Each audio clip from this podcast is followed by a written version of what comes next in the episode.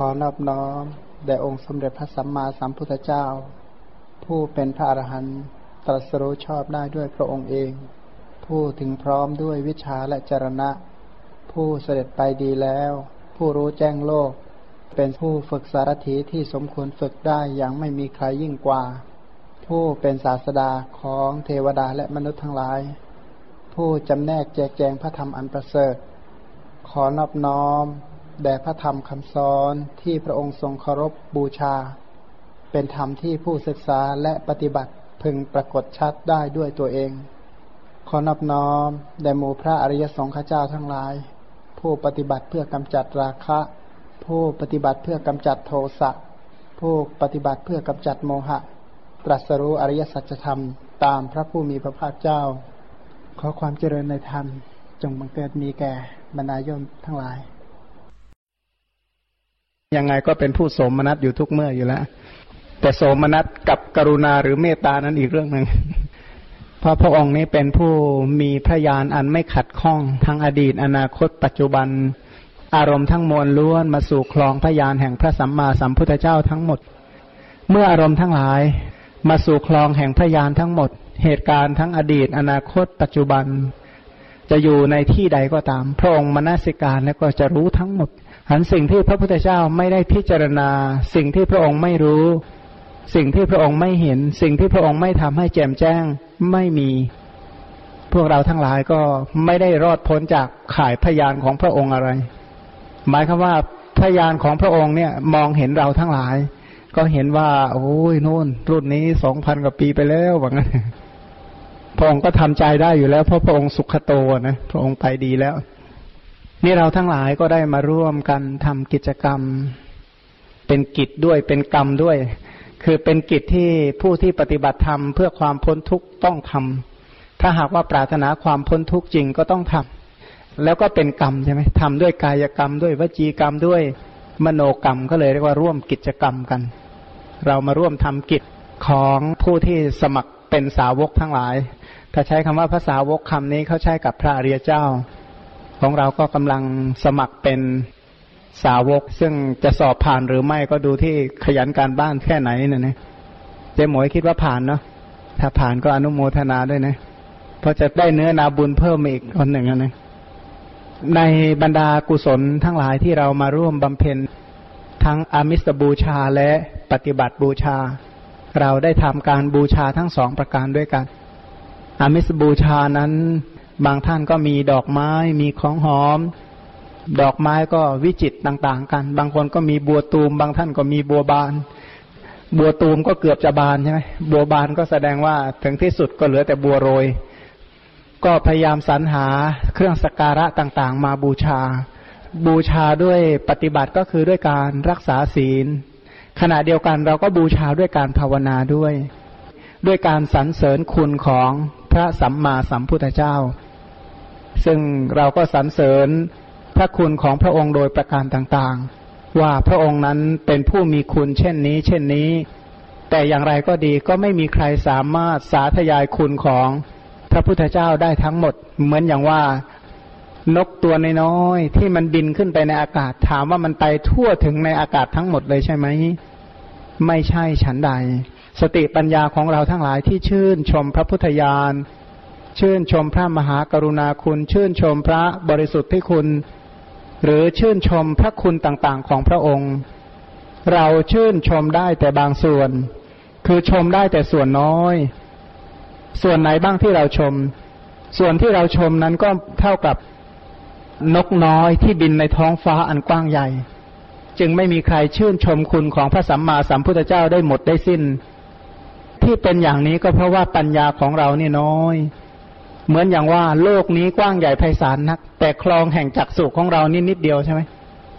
เราเห็นภาพวิสัยทัศน์เรามีอยู่เท่านี้เอง ใกล้ๆ วิสัยทัศน์หรือทัศนวิสัยเนี่ยนะที่เห็นได้มันมีอยู่แคบๆแต่ของพระสัมมาสัมพุทธเจ้าเนี่ย พระองค์นี้ดุดอะไร ดวงระวีใช่ไหมถ้ากลางคืนก็เหมือนดวงจันทร์กลางวันก็เหมือนดวงอาทิตย์ พระองค์นั้นมีสติปัญญากว้างขวาง อย่างเราสรรเสริญว่าพระองค์นี้เป็นผู้มีปัญญากว้างใหญ่ไพศาลประดุจ ผ่นดิน ก็ชมว่าพระองค์นี้บางทีก็กว้างใหญ่ไพศาลประดุดอากาศ หรือพระองค์นี้มีกรุณาดุดห่วงมหันนบคือเหมือนห่วงน้ำพระองค์นี้เป็นผู้ที่จะเอาสิ่งใดสิ่งหนึ่งมาเปรียบก็ได้ทั้งนั้น จะโยกอะไรมาเปรียบก็ได้ แต่สิ่งที่เอามาเปรียบยังไงก็ก็เหมือนกับเครื่องเปรียบ เหมือนอย่างว่าทองนี่มันเป็นยังไงก็บอกเคยเห็นเครื่องทองเหลืองไหมมันคล้ายๆกัน เครื่องทองเหลืองก็ไม่ใช่ทองแท้ฉันใดการเปรียบเทียบอุปมาในคุณของพระสัมมาสัมพุทธเจ้าก็ฉันนั้นพันไม่มีผู้ใดผู้หนึ่งที่จะยังถึงคุณของพระสัมมาสัมพุทธเจ้าได้ครบถ้วนบริบูรณ์ ผู้ที่ยังรู้คุณของพระสัมมาสัมพุทธเจ้าได้ครบถ้วนบริบูรณ์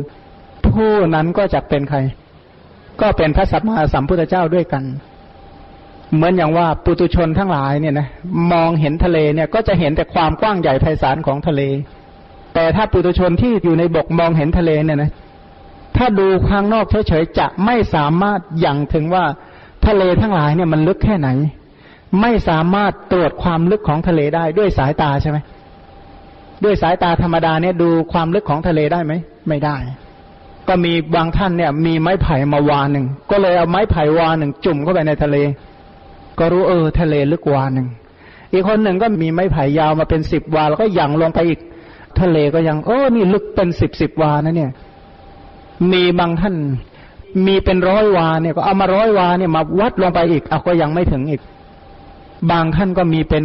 แปดหมื่นสี่พันโยชน์มาเป็นเครื่องวัด วัดยังไงก็วัดไม่ถึง ไม่ถึงก้นบึ้งของทะเล เพราะทะเลนี่กว้างขวางลุ่มลึกไม่มีที่สิ้นสุด ไม่ใช่ทะเลบ้านเรานะคนละทะเลกัน อันนี้ทะเลหลวงทะเลของทะเลในมหาสมุทรสีทันดอนเป็นต้นเนี่ยนะสมุทรตรงอยู่ตรงไหนก็ไม่ทราบ แต่ว่ามีอยู่ แต่ว่าทะเลอันนั้นก็ไม่น่าหนักใจเท่ากับทะเลสังสารวัตรหรอกทะเลสังสารวัตรใครระลึกได้เป็นวันหนึ่งระลึกได้แสนกับมีอายุอยู่ร้อยปีก็ระลึกไม่หมด วันละแสนกับไม่ต้องทำอะไรหรอกระลึกชาติอย่างเดียวระลึกอยู่เป็นร้อยปีก็ระลึกไม่หมด มันสังสาระคือทะเลแห่งวัฏฏะเนี่ยลึกขนาดนั้น อดีตไม่มีที่สิ้นสุด อนาคตต่อไปก็ไม่มีที่สิ้นสุด อย่างกรรมที่เราทำกันวันนี้มันให้ผลได้เป็นแสนกับ ถ้าจะอยู่สวยผลบุญอยู่ได้เป็นแสนกับ แต่เพลยอย่าทำบาปกันแล้วกัน เพราะบาปมันก็บันทอนบุญเหมือนกัน ผู้ที่จะมีปัญญาอย่างถึงคุณของพระสัมมาสัมพุทธเจ้าโดยแท้จริง เหมือนกับว่า สิ่งที่จะเอาไปวัดเนี่ยกับสิ่งที่ถูกวัด ถ้าจะให้รู้ว่าเท่าไหร่ สิ่งที่วัดก็จะต้องเสมอกับสิ่งที่ถูกวัด สมมติถ้าเราจะวัดความลึกของน้ำเราก็ต้องเอาสิ่งที่มันลึกเท่ากับน้ำนั่นแหละมาเป็นเครื่องวัด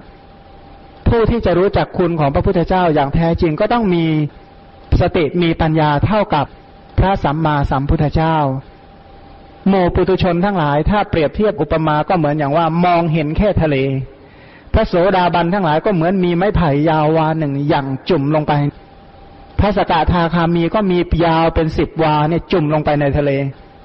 พระอนาคามีก็จุ่มลงไปอีกเป็นพันวา พระอรหันต์ทั่วไปปกติก็เหมือนกับเป็นหมื่นวา หรือเป็นแสนวา ถึงขนาดนั้นพระอรหันต์เหล่านั้นก็ไม่ได้มีปัญญาเท่ากับพระมหาสาวก เช่น พระมหากัจจยนะเป็นต้น พระมหากัจจยนะยังลงลึกไปกว่านั้น ถึงท่านเหล่านั้นจะมีปัญญาขนาดนั้น ก็ไม่รู้คุณเท่ากับพระมหาโมคคลานะ พระมหาโมคคลานะ รู้คุณกว่าพระสาวกทั่วไป ถึงพระโมคคลานะ เนี่ยนะ เป็นสิบก็ยังสู้พระสารีบุตรไม่ได้ พระสารีบุตรมีปัญญากว้างขวางอย่างรู้คุณของพระสัมมาสัมพุทธเจ้า พระสารีบุตรนี้เป็นผู้ที่รู้คุณของพระพุทธเจ้าในบรรดาสาวกที่สุด ท่านในพระไตรปิฎกเนี่ยคนที่ชมพระพุทธเจ้ามากที่สุดคือพระสารีบุตร คือต้องมีปัญญาใกล้เคียงกันหน่อยจึงจะชมกันได้ใช่ไหมเอาตาบอดไปชมรูปหล่อมันก็ประโยชน์ไม่ค่อยมีสักเท่าไหร่นะเอาตาเอียงตาเขตาเหล่เป็นต้นไปชมคนสวยนี่ก็แย่เลยนะก็ดูเขาหน้าเบี้ยวไปหมดเลยเสียหายมาก อันนี้ก็เหมือนกันภาษาริบุตรนี้เป็นผู้ที่มีสติมีปัญญากว้างขวางภาษาริบุตรนี้เป็นผู้ที่บรรลุเป็นพระอรหันต์ที่เมืองไหน เมืองราชครึกนี่แหละ ท่านนี้เป็นชาวเมืองนาลันทา ชาวเมืองนาลันทาก็จริง เป็นคนอยู่แคว้นมคต เพราะว่าแคว้นนี้เขาเรียกว่าแคว้นมคต มคตรัฐ ท่านก็พอวัยหนุ่ม ท่านก็ออกบวชสแสวงหาโมกขธรรม เพราะท่านเห็นว่าชีวิตของสัตว์ที่อยู่เนี่ยไม่เกินร้อยปีก็จะตายหมด ท่านก็เลยออกบวชแสวงหาโมกขธรรม เที่ยวสอบถามอาจารย์อยู่เก้าสิบห้าอาจารย์ เที่ยวแสวงหาอมตะบท เฉพาะชาตินี้นะหาเก้าสิบห้าจารย์ แต่ว่าอดีตชาติถอยหลังไปนะบวชติดกันห้าร้อยชาติ ท่านเลยบอกว่าท่านเที่ยวแสวงหาอมตะบทล่วงเลยไปหลายหมื่นกับก็ยังไม่พบ เพิ่งมาพบอมตะบทต่อเมื่อได้ฟังพระอัสชิแสดงธรรมท่านก็เป็นผู้ที่ฝักใฝ่แสวงหาอาสังคตะธรรม ธรรมที่พ้นทุกข์พ้นโศก คือแสวงหาอะไร แสวงหาขยังวิราคังอมตังปณีตังนั่นแหละ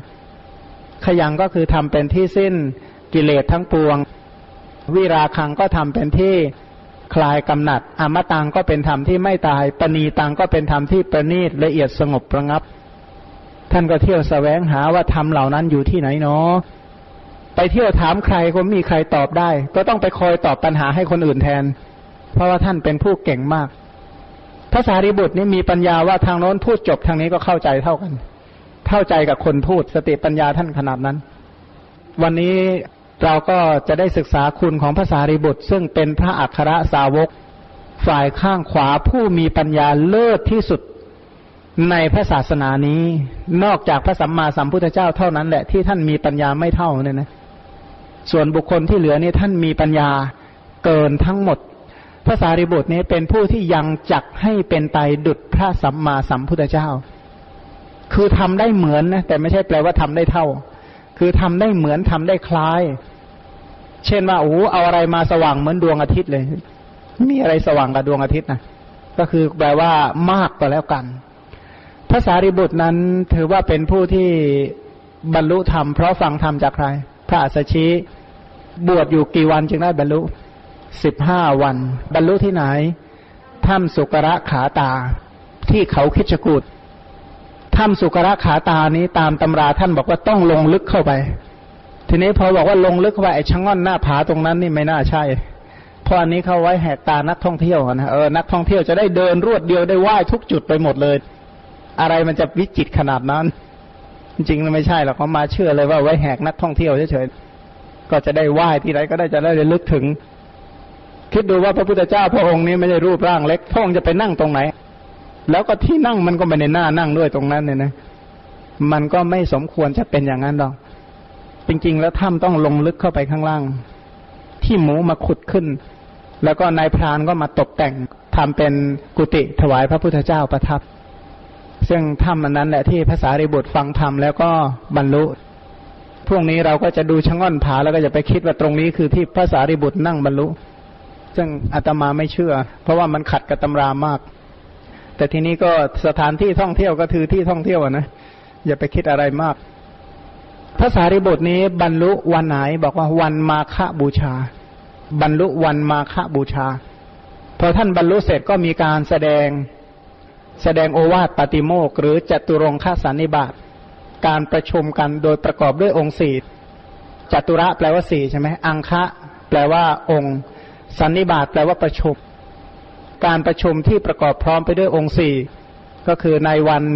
มาฆะเลิกแถวแถวกุมภามีนาแถวนู้น แต่นี้ของเราก็มาช่วงปลายหรือช่วงต้น เราทั้งหลายเนี่ยมาปลายฝนต้นหนาว วันนี้ถือว่าวันนี้เป็นวันออกพรรษาบ้านเรา เมื่อวานนี้เป็นวันตักบาตรเทโวโรหณะ วันนี้จึงเป็นวันออกพรรษา มาดูว่าพระสารีบุตรเนี่ยท่านทำบุญอะไรมาหนอ ท่านจึงเป็นผู้ที่มีสติมีปัญญามากมายขนาดนั้น ซึ่งเราทั้งหลายเชื่อไหมว่าเราได้เจริญกุศลหลายๆอย่างตามรอยพระสารีบุตรอยู่ ในห้องเราที่นั่งอยู่ตรงนี้นะมีพระสารีบุตรเป็นขวัญใจอยู่หลายท่าน คุณการตามเมื่อกี้ในฟังแล้วบอกแหมรักพระสารีบุตรมาก คุณอุไรก็ใช่เบาที่ไหนเนี่ยนะก็บอกโอ้ยเลื่อมใสในภาษาริบุตรมาก คุณหลานบอกไว้เห็นคุณภาษาริบุตรมากขึ้น มีผู้ใดเห็นคุณของภาษาริบุตร ศรัทธาภาษาริบุตร รักภาษาริบุตร แสดงว่ากลุ่มนี้ปัญญาธิกะ กลุ่มฝักใฝ่เรื่องปัญญามากเลยนะนี่ก็มาดูนะว่าเราจะได้สรรเสริญพระคุณของพระพุทธเจ้าวันต่อๆไปอย่างผาสุกเพราะเรารู้ว่าจริง ๆ แล้วภาษาริบุตรที่ท่านมีปัญญามาก เนื่องจากท่านสั่งสมการสรรเสริญคุณของพระพุทธเจ้าเอาไว้ ผลของการสรรเสริญคุณของพระพุทธเจ้านั่นแหละทำให้ท่านเป็นผู้มี ปัญญามากทั้งของมาก็อยากจะมีปัญญากับเขาเหมือนกันเนี่ยนะโง่มานานแล้ว ก็เลยพยายามไปที่ไหนจะได้ชมพระพุทธเจ้าให้เยอะๆเนี่ยนะเผื่อจะฉลาดกับเขามั่งพูดถึงภาษาริบุตรในอดีตชาติเราก็รู้อยู่แล้วใช่ไหมว่า ท่านได้รับพยากรณ์จากพระพุทธเจ้าอโนมัทสีเมื่อหนึ่งอสงไขยแสนกับที่แล้ว ผู้ที่จะเป็นพระอัครสาวกเนี่ย จะต้องอย่างต่ำนี่หนึ่งอสงไขยแสนกับ เลยกว่านั้นได้ แต่ว่าไม่ถึงสองอสงไขยพระปัจเจกนี้จะต้องสองอสงไขยเศษอย่างน้อยแสนกับ เกินกว่านั้นได้ แต่ไม่ถึงสามอสงไขยก็อยู่ระหว่างนี้ซึ่งใช้เวลาบ่มกันนานมาก จะเห็นว่าอริยมรรคเนี่ยเป็นสิ่งที่ต้องบ่มกันมากจริง ๆ อย่าคิดนะว่าจักขุนิโรธคามินีปฏิปทาเป็นของง่าย อย่าคิดว่าโสตะนิโรธคามินีปฏิปทาเป็นของง่าย คานะนิโรธคามินีปฏิปทา ชิวหานิโรธคามินีปฏิปทา กายะนิโรธคามินีปฏิปทา หรือมโนนิโรธคามินีปฏิปทาที่รวบแบบสรุปว่า ทุกขะนิโรธคามินีปฏิปทาเนี่ย เป็นสิ่งที่เจริญง่ายบ่มง่ายไม่ใช่เลย ผู้ที่จะมีปัญญาดุดภาษาริบุตรนี่ก็สั่งสมมาหนึ่งอสงไขยแสนกับสมัยพระพุทธเจ้าพระนามว่า อโนมัทสี ในสมัยนั้นเนี่ยท่านเป็นบุตรของมหาเศรษฐีผู้ยิ่งใหญ่มากพ่อแม่มีทรัพย์มรดกเยอะมาก ในที่สุดท่านก็ไม่เห็นสาระของการมีโภกทรัพย์ ก็เลยสละ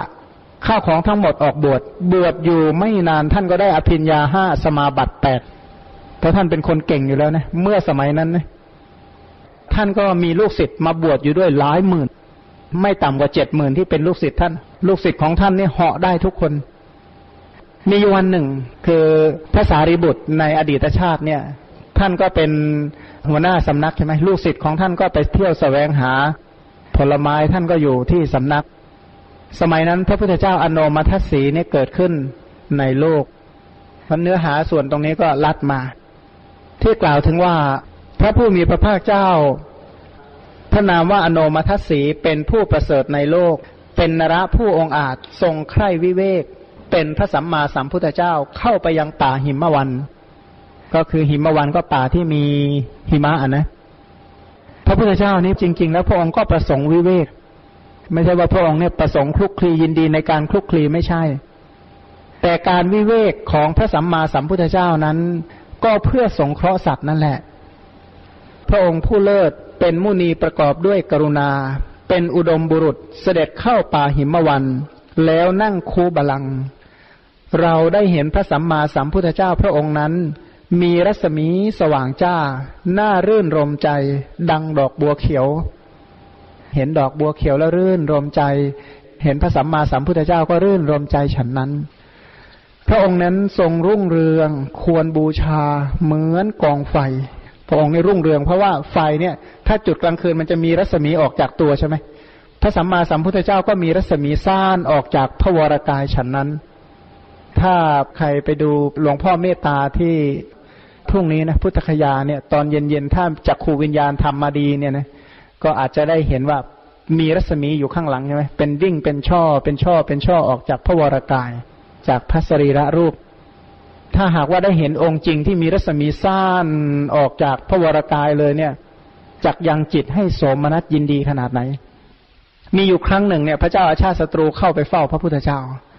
พร้อมทั้งอมาตพร้อมทั้งบริวารเยอะไปหมดเลยนะไปเป็นกองทัพ พระพิสุสงฆ์อยู่ตรงนั้นพันกว่ารูป ไม่มีใครหันไปดูพระเจ้าชาติศัตรูแม้แต่คนเดียว เพราะเขาดูพระพุทธเจ้าแทนดูพระพุทธเจ้าดูไม่รู้จักอิ่ม ไม่รู้จักเบื่อมีความสุข คือไม่มีความงามอะไรที่จะงามเท่านี้อีกแล้ว เพราะว่าบุญที่สั่งสมมาเสียสงไขยแสนกับเนี่ยมาแต่งพระวรากายของพระองค์ทั้งหมดให้งดงาม ระองค์ก็รุ่งเรืองดังกองไฟเราได้เห็นพระนายกของโลกคือผู้นำโลก ทรงรุ่งโรดดุดดวงไฟ เหมือนสายฟ้าในอากาศ เช่นกับพญารัง มีดอกบานสะพรั่ง ก็คือต้นรังเนี่ยนะที่ดอกเต็มต้นแหละดอกตั้งแต่โคนไปจนถึงเต็มลำต้นไปหมดโชยกลิ่นหอมจะน่าดูปานใด พระพุทธเจ้าก็ฉันนั้น เพราะอาศัยการได้เห็นพระผู้มีพระภาคเจ้าผู้ประเสริฐเป็นพระมหาวีระคือผู้แกล้วกล้า ทรงทำที่สุดทุกเป็นมุนีนี้ย่อมพ้นจากทุกทั้งปวงได้ ผู้ที่ได้เห็นพระพุทธเจ้า ยังจิตให้เลื่อมใสเขาคนนั้นพ้นทุกแน่ แต่ไม่รู้เมื่อไหร่อีกเรื่องหนึ่งนะแต่ว่าขอให้ยังจิตให้เลื่อมใส ในผู้ที่ถึงความพ้นทุกเขาย่อมถึงความพ้นทุกเป็นแน่ ครั้นเราได้เห็นพระพุทธเจ้า ผู้เป็นเทวดาล่วงยิ่งกว่าเทวดา ได้ตรวจดูพระลักษณะว่าเป็นพระพุทธเจ้าหรือไม่ เขาดูได้นะ สมัยโบราณจริง ๆ แล้วเขาเรียนคัมภีร์มหาปริศลักษณะมาว่า ผู้ประกอบด้วยลักษณะประจำตัวเท่านี้ แค่นี้บุคคลนี้จะเป็นเช่นนี้ เช่นนี้เรียกว่าดูรูปร่างปั๊บพยากรณ์ได้เลยว่าคนนี้เนี่ย อนาคตทั้งชาตินี้จะได้แค่ไหน เพราะดูจากรูปลักษณ์เพราะว่า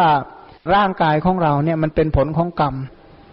ส่วนที่เป็นผลของกรรมเนี่ย ลักษณะกิริยาท่าทางทั้งหมด มันบอกถึงกรรมที่ทำไว้ในอดีตด้วย จริงๆนะถ้าผู้ที่มีปัญญาเขาเรียนวิชาพวกตำรามหาปริศลักษณะ มีคาถาเป็นหมื่นคาถาเนี่ยเขาไล่คาถาปั๊บเขามองเห็นได้เลยว่าคนนี้เนี่ย ประกอบอาชีพควรจะได้ฐานะ เท่าไหร่เจริญรุ่งเรืองแค่ไหน จะล่มจมหรือจะได้ดีตกยากในชีวิตในชาตินี้เขาจะมองออกเลย ถามว่าก็ดูจากอะไรดูจากร่างกาย ทั่ว ๆ ไปเขาก็พยากรณ์ตามตำรา แต่ถ้าเป็นพระสัมมาสัมพุทธเจ้านี่จะลึกรู้ถึงกรรมทั้งหมด อย่างฤาษีอดีตชาติภาษาเรบุตรนี่ก็เหมือนกัน ทรงจำตำรามหาปริศลักษณะ ก็ตรวจดูลักษณะว่าเป็นพระพุทธเจ้าหรือไม่ใช่ มิฉะนั้นเราจะตรวจดูพระผู้มีพระภาคเจ้าผู้มีจักษุห้าประการ เราได้เห็นจักมีกรรมพันหนึ่งที่พื้นพระบาทครั้นได้เห็นพระลักษณะของพระองค์แล้ว จึงถึงความตกลงในพระตถาคตว่าใช่เลย พระพุทธเจ้าแน่เลย เพราะว่าจากรอยจักรอยพระบาทเนี่ย มีซี่กรรมอยู่พันซี่ แล้วก็มีมงคลในฝ่าพระบาทเนี่ยมีมงคลอะไรอยู่ฝ่าพระบาทเต็มไปหมดเลยนะถ้าดูจากพื้นพระบาทรู้เลยว่าเป็นพระพุทธเจ้าแน่นอน เราก็เวลามาในในสถานที่ทุกวันที่เรามากันเนี่ยนะก็ให้หมั่นระลึกเถอะว่าทุกพื้นที่แม้กระทั่งในเมืองราชครึกเนี่ย พระองค์เคยประทับพระบาทเอาไว้แล้ว แต่ว่า รอยพระบาทเหล่านั้นไม่ปรากฏ เพราะว่ารอยพระบาทของพระองค์นั้นเป็นพระเจดีย์อย่างสถานที่ที่เราไปกันวันนี้เนี่ยนะหรือจะไปกันในวันต่อๆไป ให้ตั้งจิตอยู่ด้วยความเคารพเถิดว่า สถานที่เหล่านั้นแผ่นดินเหล่านั้นเนี่ย พระพุทธเจ้าเคยประทับพระบาทแล้ว เพราะฉะนั้นให้เราตั้งอยู่ในคารวะ ตั้งอยู่ในความเคารพหมั่นระลึกด้วยกุศลจิต เพราะว่าเราก็มาทำพุทธบูชากันใช่ไหม บาปบูชานี่ไม่ต้องหรอกทำที่บ้านมาเยอะแล้วทำแต่ส่วนที่เป็นบุญจะได้ระลึกถึงด้วยปีติและปราโมทครั้งนั้นเราได้จับไม้กวาดที่นั่นแล้วก็ได้นำเอาดอกไม้แปดดอกมาบูชาพระพุทธเจ้าผู้ประเสริฐสุด ท่านมีดอกไม้แค่แปดดอกเอง ครั้นบูชาพระพุทธเจ้าผู้ข้ามโอคะไม่มีอาสวะนั้นแล้วทำหนังเสือดาวเฉียงบ่าข้างหนึ่ง นมัสการพระนายกของโลก สัมพุทธเจ้าผู้ไม่มีอาสวะทรงอยู่ด้วยพระยานใด เราจะประกาศพระยานนั้น ท่านทั้งหลายจงฟังคำเรากล่าว จะชมว่าพระพุทธเจ้ามีปัญญายังไง พระสยามภูผู้มีความเจริญมากที่สุด ทรงถอนสัตว์โลกนี้แล้ว สัตว์เหล่านั้นอาศัยการได้เห็นพระองค์ ย่อมข้ามกระแสน้ำคือความสงสัยได้ ถ้าเห็นพระพุทธเจ้าเนี่ยเลิกสงสัยเลย พระองค์เป็นศาสดา เป็นยอด เป็นธงชัย เป็นหลัก เป็นร่มเงา เป็นที่พึ่ง เป็นประทีปสองทาง เป็นพระพุทธเจ้าของสัตว์ทั้งหลาย น้ำในสมุทรอาจประมาณด้วยมาตราตวง แต่ใครๆไม่อาจประมาณพระสัพพัญยุตยานของพระองค์ได้เลย น้ำทะเลเนี่ยคำนวณได้ สมัยใหม่ก็คำนวณน้ำทะเลได้อยู่แล้วว่ามันกี่ตารางลูกบาทกิโลเมตรเขาก็คำนวณได้อยู่แล้วในทุกวัน อย่างแผ่นดินโลกทั้งโลกเนี่ยคำนวณว่าเส้นสูตรเส้นผ่าศูนย์กลางควรจะเท่าไหร่ ทุกวันก็คำนวณได้หมดแล้ว แต่บุคคลเหล่านั้นก็ยังไม่มีใครคำนวณ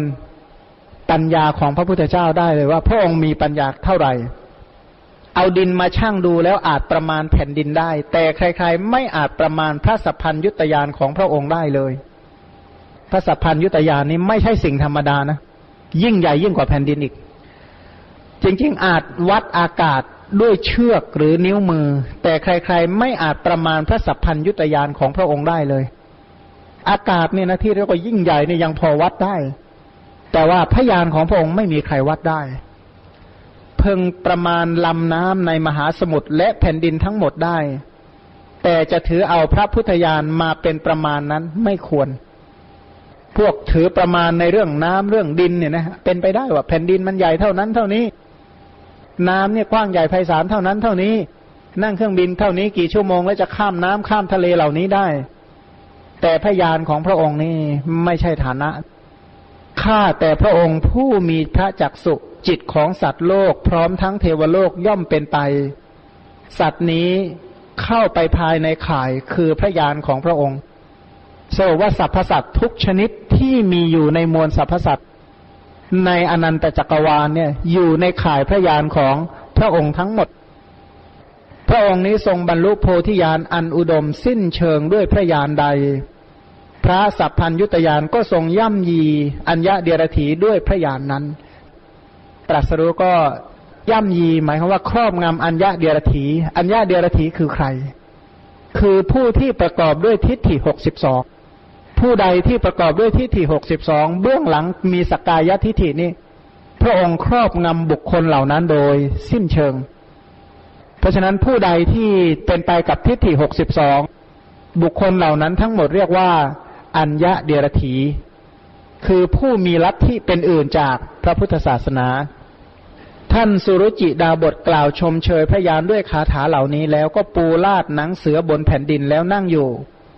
ท่านกล่าวไว้ในบัดนี้ว่าขุนเขาสูงสุดยังลงในห้วงน้ำมหันนกแปดหมื่นสี่พันโยชน์ขุนเขาสิเนรุทั้งด้านยาวและด้านกว้าง สูงสุดเพียงนั้นทำให้ละเอียดได้ด้วยประเภทการนับว่าแสนโกรธเมื่อตั้งเครื่องหมายไว้ก็พึงถึงความสิ้นไป แต่ใครๆก็ไม่อาจประมาณพระสัพพัญยุตยานของพระองค์ได้เลย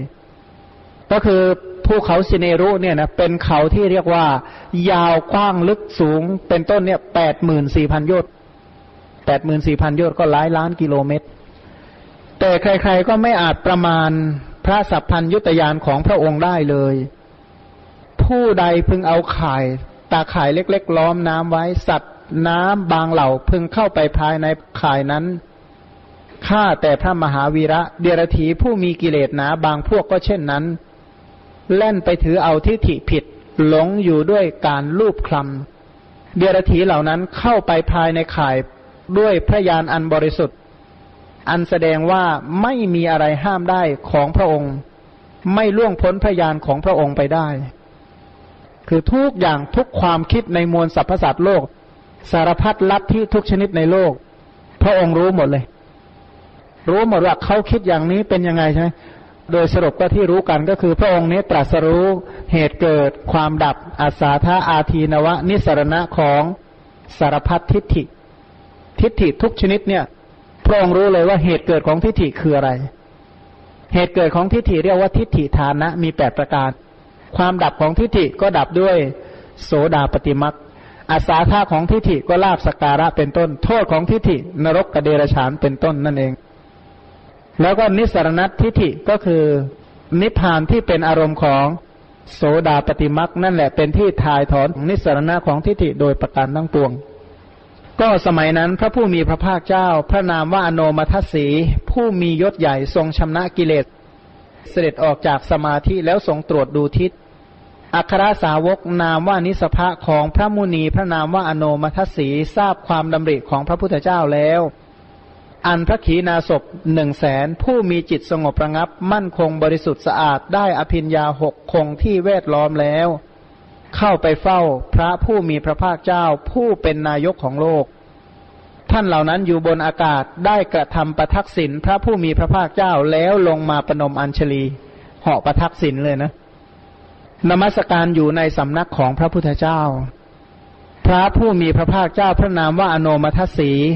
เชษฐบุรุษคือบุรุษผู้เจริญที่สุดของโลก เป็นนระผู้อาถรรพ์ทรงชำนะกิเลสประทับนั่งท่ามกลางภิกษุสงฆ์ทรงแย้ม ภิกษุนามว่าวรุณอุปถาของพระผู้มีพระภาคศาสดาพระนามว่าอโนมัทสีห่มผ้าเฉียงบ่าข้างหนึ่งแล้ว ทูลถามพระผู้มีพระภาคเจ้า ผู้นายกของโลกว่าข้าแต่พระผู้มีพระภาค อะไรเป็นเหตุให้พระศาสดาทรงแย้มหนอ อันพระพุทธเจ้าย่อมไม่ทรงยิ้มแย้ม เพราะไม่มีเหตุ เห็นพระพุทธเจ้ายิ้มเนี่ยรู้เลยว่าต้องมีเหตุการณ์อย่างใดอย่างหนึ่งขึ้น พระผู้มีพระภาคเจ้าพระนามว่าอโนมัทสีผู้เชษฐบุรุษของโลกเป็นระองค์อาจประทับนั่งในท่ามกลางพิสูจแล้วได้ตรัสพระคาถานี้ว่า ผู้ใดบูชาเราด้วยดอกไม้ และชมเชยยานของเรา เราจะประกาศผู้นั้น กิจเหล่านี้เราก็ได้ทำไปแล้วใช่ไหมวันนี้ก็ได้ทำดอกไม้ก็บูชา ชมเชยพระคุณต่างๆ เราก็ชมเชยกันนะที่ไหนบ้างที่กูตาคารสาลาบ้างบนรถบ้างเป็นต้นเนี่ยนะแล้วก็ไม่ใช่เพิ่งทำวันเดียวก็ทำมานอนกันแล้วพงก็จะประกาศอนนิสงส์ว่าเรานี่พอจะได้อนนิสงส์เหล่านี้เหมือนภาษาริบุตรหรือเปล่าไม่ทราบ แต่ภาษาริบุตรนี่นะที่ท่านได้อนนิสงส์ไม่ต้องห่วงว่า ท่านเนี่ยอยู่บนพื้นฐานมีอภิญญาห้าสมาบัติแปด สติปัญญาท่านจะขนาดไหนที่ชมออกมาเนี่ยนะ เพราะฉะนั้นบุญตัวนั้นเนี่ย จึงเป็นบุญที่มีกำลังมาก ท่านทั้งหลายจงฟังเรากล่าว เทวดาทั้งปวงพร้อมทั้งมนุษย์ทราบพระดำรัสของพระพุทธเจ้าแล้ว ประสงค์จะฟังพระสัทธรรม จึงพากันมาเฝ้าพระสัมพุทธเจ้าหมู่ทวยเทพผู้มีฤทธิ์มากในหมื่นโลกธาตุประสงค์จะฟังพระสัทธรรม จึงพากันมาเฝ้าพระสัมพุทธเจ้า แล้วพงก็พยากรณ์ว่าจัตุรงคเสนาคือพลช้างพลม้าพลรถพลเดินเท้าจักแวดล้อมผู้นี้เป็นนิดนี้เป็นผลแห่งการบูชาพระพุทธเจ้า ดนตรีหกหมื่นกลองที่ประดับสวยงามจักบำรุงผู้นี้เป็นนิดนี้เป็นผลแห่งการบูชาพระพุทธเจ้า หญิงล้วนแต่สาวๆหกหมื่นประดับประดาสวยงามมีผ้าและเครื่องอาภรณ์อันวิจิตร สวมแก้วมณีและกุนทนมีหน้าแฉลมยิ้มแย้มตะโพกผายไหลพึง เอวกลมจักห้อมล้อมผู้นี้นี้เป็นผลแห่งการบูชาพระพุทธเจ้า ผู้นี้จักรื่นรมอยู่ในเทวโลกตลอดแสนกับจักได้เป็นพระเจ้าจักรพรรดิราชในแผ่นดินพันครั้งจักเป็นจอมเทวดาสวยราชสมบัติ ในเทวโลกพันครั้งจักเป็นพระเจ้าประเทศราชอันไพบูรณ์นับไม่ถ้วน ไม่เป็นอย่างนั้นได้ยังไงนะ หลังจากได้รับพุทธพยากรท่านอยู่เป็นอสงไขยนะสมบัติที่กล่าวมาแล้วนี้ทำไมท่านจะไม่ได้ ก็ถือว่าเป็นเรื่องธรรมดา เพราะว่าท่านได้บูชาพระพุทธเจ้าผู้ทรงคุณหาประมาณไม่ได้ ครั้นถึงพบที่สุดถึงความเป็นมนุษย์จักคลอดจากคันของนามพรามณีชื่อว่าสารี สารีนี้แปลว่า นางผู้มีสาระทำไมจึงเรียกว่านางสารีมีสาระ นางนี่เป็นคนมีรูปสวยมาก แล้วก็รวยด้วยทรัพย์มากตระกูลก็สูงก็เลยเรียกว่ามีสาระ คือมีทรัพย์เป็นสาระ มีรูปเป็นสาระตระกูลเป็นสาระก็เลยเรียกว่านางสารี บุตรของนางสารีชื่อว่าสารีบุตร ผิวของพระสารีบุตรนี้เหมือนทองคำพระโมคคัลลานะเนี่ยผิวเหมือนดอกอุบลเขียว นี่ก็เป็นผลที่ชมเชยพุทธญาณของพระองค์ นระนี้จักปรากฏตามชื่อและโคดของมารดา โดยชื่อว่าสารีบุตรคือบุตรของนางสารีจักมีปัญญาคมกล้าจักเป็นผู้ไม่มีกังวลจักทิ้งทรัพย์ประมาณแปดสิบโกดแล้วออกบวชทรัพย์แปดร้อยล้านสมัยโบราณก็ทิ้งหมดออกบวชเลยจักเที่ยวสแสวงหาสันติบททั่วแผ่นดินนี้ แผ่นดินเนี่ยที่มีอยู่เนี่ยภาษาริบทท่านโคจรไปหมด ไปถามหาทางแห่งพระนิพพาน ไปเที่ยวถามหาว่าใครรู้จักนิพพานบ้าง จริง ๆ นะว่าไม่ใช่วิสัยของสาวกที่จะค้นคิดหานิพพานได้ด้วยลำพังของตน เพราะว่านิพพานเนี่ยปุถุชนแม้แต่ฝันยังไม่เคยฝันเห็นในรู้เป็นยังไง เพราะไม่รู้โดยที่สุดแม้แต่ความฝันในสังสารวัตรอันยืดยาว ผู้ที่จะเห็นนิพพานด้วยตนเองก็คือพระพุทธเจ้าสองประเภทเท่านั้น ส่วนบุคคลที่เหลือก็ต้องสแสวงหาอาจารย์กัน ภาษาริบุตรก็เลยท่องเที่ยวไปทั่วแผ่นดินนี้ สกุลโอกากะสมภพในกับอันประมาณไม่ได้แต่กับนี้ พระศาสดาพระนามว่าโคดมโดยพระโคดจักมีในโลก คือพระพุทธเจ้าของเราจะเกิดขึ้นในโลก หลังจากวันที่พระองค์พยากรณ์มาก็หนึ่งอสงไขยแสนกับผู้นี้จะเป็นโอรสทายาทในธรรมะของพระศาสดาพระองค์นั้น อันธรรมะเนรมิตแล้วจักได้เป็นพระอัครสาวกมีพระนามว่าสารีบุตร แม่น้ำคงคาชื่อว่าภาคีรถีนี้ ไหลมาแต่ประเทศหิมวันย่อมไหลถึงมหาสมุทรยังห่วงน้ำใหญ่ให้เต็มฉันใดพระสารีบุตรนี้ก็ฉันนั้นเป็นผู้อาถานแกล้วกล้าในพระเวทสามถึงที่สุดแห่งปัญญาบารมี จักยังสัตว์ทั้งหลายให้อิ่มหนำสำราญ ถ้าฟังภาษาริบุตรเทศนี้อิ่มเป็นแน่เนี่ยนะเพราะว่าท่านเทศอย่างกว้างขวางพิสดารสุขุมลุ่มลึกพระสูตรที่เราฟังว่าง่ายๆ ไม่ค่อยยากนะ ไปดูคำอธิบายภาษาริบุตรก็จะรู้ว่าไม่ธรรมดา ก็ไปอ่านเล่มคุณสุจินชอบไหมเล่มหกสิบห้าหกสิบหกหกสิบเจ็ดสามเล่มเนี่ยนะหกสิบแปดหกสิบเก้าด้วยอะไหนๆก็ครบชุดของภาษาริบุตร ท่านแสดงผลงานไว้ทุกนิกาย ทีฆนิกายเนี่ยเช่น สังคีติสูตร สัมปสาธนียสูตร พระสุตตรสูตรเนี่ยสูตรที่พิสดารสุขุมลุ่มลึกนี่ของภาษาริบุตร มัชฌิมนิกายก็สัมมาทิฏฐิสูตรเป็นต้น สังยุตตนิกายล่ะ สังยุตนี่เช่นท่านตอบปัญหาของพระมหาโกธิตะ แล้วก็อังคุตอังคุตก็เช่น สีหนาสูตรเนี่ยพระสูตรที่ท่านบรรลือสีหนาฏแปดประการในอัฏฐกานิบาตแล้วก็ในคุตการนิกายล่ะ ในคุตการนิกายก็เช่น ปฏิสัมพิธามัก จุลนิเทศ มหานิเทศ นี่พวกนี้ก็เป็นผลงานของภาษาริบุตร อภิธรรมปิดกเนี่ยนะผู้ที่เอามาถ่ายทอดต่อก็คือภาษาริบุตร มาติกาสุตันตภาชนีก็เป็นผลงานของภาษาริบุตร เพราะฉะนั้นเป็นผู้มีปัญญามากหมู่สัตว์ทั้งหลายได้ฟังพระธรรมของภาษาริบุตรนี้อิ่มหนำสำราญเลย ตั้งแต่ภูเขาหิมวันจนถึงมหาสมุทรในระหว่างนี้ โดยจะนับทรายนี้นับไม่ถ้วนการนับทรายแม้นั้นก็อาจนับได้โดยไม่เหลือฉันใด ที่สุดแห่งปัญญาของภาษาริบุตรจักไม่มีฉันนั้นเหมือนกันทรายนี่นะนับตั้งแต่เนปาลไหลไปจนถึงทะเลที่ตะลกต้าแถวนั้นนะนะทรายเนี่ยกี่เม็ดพอนับได้ แต่ปัญญาภาษารีบุตรนับไม่ได้นะปัญญามากมายขนาดนั้นนะท่านให้เราสักกรอบหนึ่งนี่ก็เอาไปใช้ได้ไม่มีจบมีสิ้นนะนะ แต่ว่าของใครก็ของใครนะเพราะปัญญาเป็นนามธรรมใครสั่งสมมาก็ของคนนั้นแหละมันแจกกันไม่ได้ เมื่อตั้งคะแนนไว้เนี่ยนะทรายในแม่น้ำคงคาพึงสิ้นไปฉันใด แต่ที่สุดแห่งปัญญาของภาษาริบุตรจักไม่เป็นฉันนั้นเลย คลื่นในมหาสมุทรโดยจะนับก็นับไม่ถ้วนฉันใด ที่สุดแห่งปัญญาภาษาริบุตรจักไม่มีฉันนั้นเหมือนกัน ใครเคยดูคลื่นในทะเลมั่ง คลื่นทะเลเนี่ยระลอกแล้วระลอกเล่าสุดแท้แต่มีลม ยิ่งลมมากคลื่นก็มากฉันใด ปัญญาภาษาริบุตรก็ฉันนั้น ถ้ายิ่งมีผู้ถามด้วยแล้วก็ยิ่งตอบไม่มีจบภาษาริบุตรยังพระสัมมาสัมพุทธเจ้า ผู้สักยะโคดมสูงสุดให้โปรดปรานแล้วจักได้เป็นพระอัครสาวกถึงที่สุดแห่งปัญญาจักยังธรรมจักที่พระผู้มีพระภาคสักยะบุตรให้เป็นไปแล้วให้เป็นไปตามโดยชอบ จักยังเมล็ดฝนคือธรรมะให้ตกลง เวลาท่านแสดงธรรมแต่ละครั้งก็เหมือนกับฝนตกลงมาเนี่ยนะยังแผ่นดินคือจิตใจของสหธรรมิกทั้งหลายให้เย็นฉ่ำพุทธบริษัทภิกษุภิกษุณีอุบาสกอุบาสิกาเนี่ย ฟังแล้วก็ปราบปลื้มปราโมทยินดียิ่งนักภาษาริบุตรนั้นมีความสามารถจนถึงขนาดว่าท่านปรินิพานเนี่ยพระอนุนนั่งซึมเลย ทิศทั้งหมดไม่ปรากฏระลึกไม่ได้ว่าทิศเหนือทิศใต้ทิศตะวันออกทิศตะวันตก คือท่านดีขนาดนั้นเนี่ย ดีจนถึงขนาดเรียกว่าพระอนุนเนี่ยเสียใจมากเลยที่ภาษาริบุตรดับขันปรินิพาน ซึ่งมีอยู่ไม่กี่คนนะที่พระอนุนจะเสียใจให้ เพราะจริง ๆ แล้วท่านเป็นผู้ที่มั่นคงมากๆเลยพระอนุนเนี่ย เป็นผู้มีสติมีคติ เป็นพหูสูตร เป็นพุทธอุปถากมีความเลิศอยู่ในตัวตั้งเยอะแยะไปหมดเลย มีปัญญาเนี่ยไม่ธรรมดา ท่านเศร้าให้ภาษาริบุตร เศร้าให้กับพระพุทธเจ้าเท่านั้นเอง เพราะฉะนั้นท่านเสียใจมากที่ภาษาริบุตรดับขันปรินิพาน พระองค์ก็ถามมาดูก่อนอนนท์ภาษาริบุตรเนี่ย พาเอาศีลขันสมาธิขันปัญญาขันปรินิพานไปด้วยหรือ ไม่ใช่อย่างนั้นดอกพระเจ้าค่ะ แต่ว่าภาษาริบุตรเป็นผู้อนุเคราะห์สหธรรมิก เป็นผู้ที่สงเคราะห์ภิกษุภิกษุณี อุบาสกอุบาสิกาเป็นต้น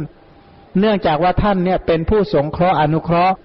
เหล่ากัลยาณมิตรทั้งหลายเนี่ยภาษาริบุตรปรินิพานไปเนี่ยจึงถือว่าเป็นการสูญเสียที่ยิ่งใหญ่ แต่ว่าอริยคุณทั้งหลายภาษาริบุตรไม่ได้พาเอาไปด้วยหรอก ก็เพราะว่าผู้ใดปฏิบัติก็จะมีอยู่ในในตัวของบุคคลนั้นนั่นแหละ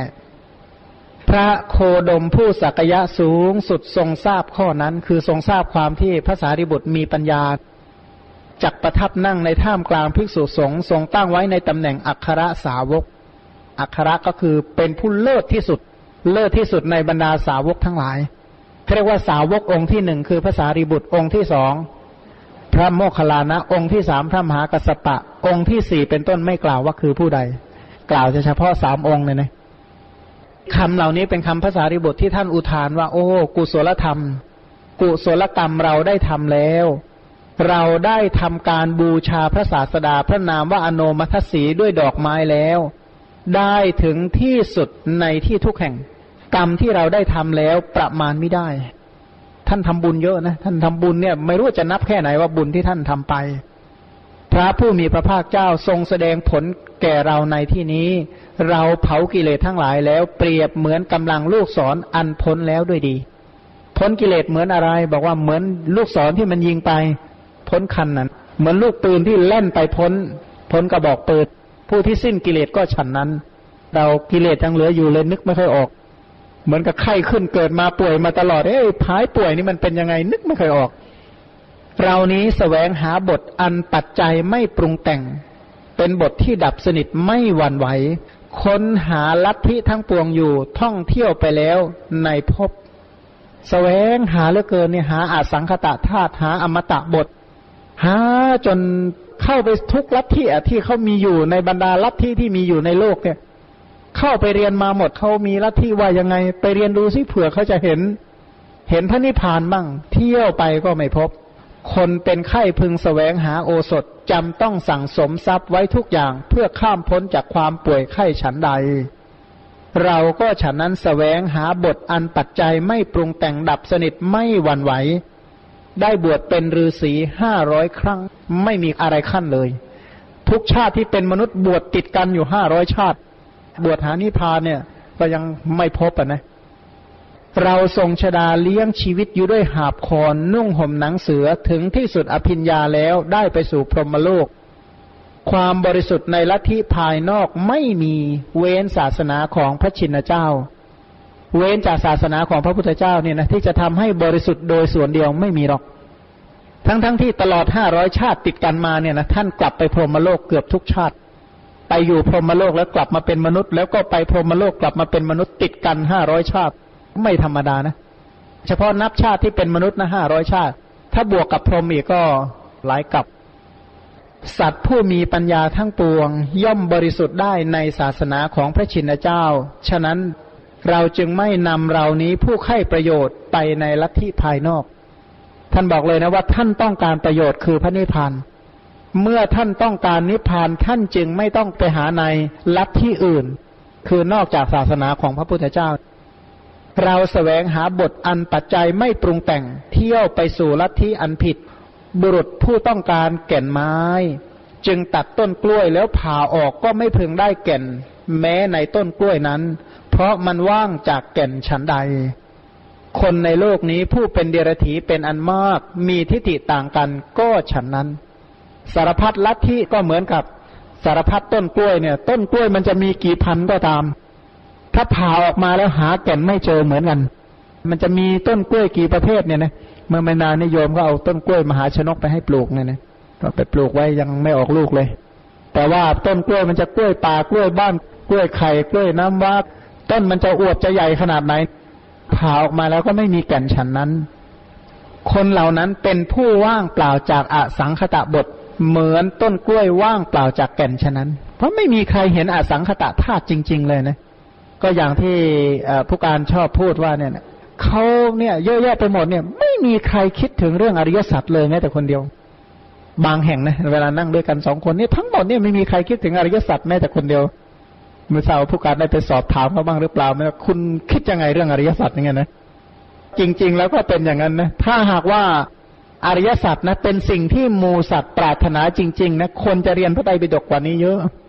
พระไตรปิฎกจะขายดีกว่านี้เยอะ แต่เนื่องจากว่ามูสัตว์ทั้งหลาย ไม่แสวงหาการตรัสรู้อริยสัจอย่างแท้จริงก็เลยเป็นแบบนี้ ถ้าไม่ตรัสรู้อริยสัจแล้วนิพพานอยู่ที่ไหนล่ะเพราะนิพพานอยู่ที่การ ตรัสรู้อริยสัจใช่ไหมทุกทุกขสมุทัยนิพพานก็คือทุกขานิโรธทุกขานิโรธจะบรรลุได้ก็อาศัย ทุกขานิโรธาคามินีปฏิปทามันอริยสัจสี่ต้องบริบูรณ์ใช่ไหมการตรัสรู้จึงจะมีขึ้น ถ้าไม่น้อมไปเพื่อรู้อริยสัจมันจะบรรลุอะไรได้ เพราะฉะนั้นท่านพระสารีบุตรกล่าวได้เลยว่า ลัทธิทั้งหมดว่างจากพระนิพพาน เพราะลัทธิทั้งหมดเหล่านั้นไม่ก่อให้เกิดการตรัสรู้อริยสัจ ยมอ้วนอยู่อเมริกาตั้งหลายปีเนี่ยเห็นใครพูดถึงอริยสัจบ้างไหมไม่มีเลยนะ ก็พูดแต่เรื่องปัญหาเกิดแก่เจ็บตายนี่พูด พูดเรื่องปัญหานี่พูด แต่ว่าไม่ได้พูดเพื่อรู้อริยสัจพูดทำยังไงจะได้ไม่ตาย กับพูดจะทำยังไงตัณหาจะได้เกิดเยอะๆผู้การบอกว่าหลักเศรษฐศาสตร์เนี่ยถ้าทำให้คนมีตัณหาได้ก็ประสบความสำเร็จ วิชาการในโลกนี้ไม่ได้ช่วยทำให้แทงตลอดพระนิพพานอะไรได้เลย เพราะอะไร เพราะมีแต่ส่งเสริมวัตตะทำวัตตะให้ยาวขึ้นยาวขึ้นอย่าว่าสถานที่อื่นๆเลยแม้แต่ในโรงพยาบาลทั้งหลายเนี่ยคนเกิดก็อยู่นั่น คนป่วยก็อยู่นั่น คนแก่ก็อยู่นั่น คนตายก็อยู่นั่น พยาบาลเห็นอริยสัจกี่คน พูดอย่างนี้เดี๋ยวอาจารย์เกตก็จะเสียใจเอาอ๋อไม่เสียใจนะเป็นอย่างนั้นจริงๆนะเพราะนั้นก็อริยสัจนี้เป็นสิ่งที่ไม่ใช่ธรรมดานะอ๋อกำลังท่องอยู่นะรุ่นนี้กำลังรุ่นท่องอริยสัจ วันพรุ่งนี้ก็ได้นะ จะให้อาจารย์เกศสุดาสาธยายทุกขสัจให้ฟัง เดี๋ยวคืนนี้กลับไปซ้อมๆไม่หน่อยเดี๋ยวจะได้สาธยายแบบพีอีสาธยายแบบเนี้ยทีนี้ย้อนกลับมาในที่เก่าอีกนะว่าลัทธิอื่นที่ว่างจากอสังกตธาตุครั้นเมื่อพบถึงที่สุดแล้ว เราได้เป็นเผ่าพันธุ์แห่งพราหมณ์ เราละทิ้งโภคสมบัติเป็นอันมากแล้วออกบวชเป็นบรรพชิต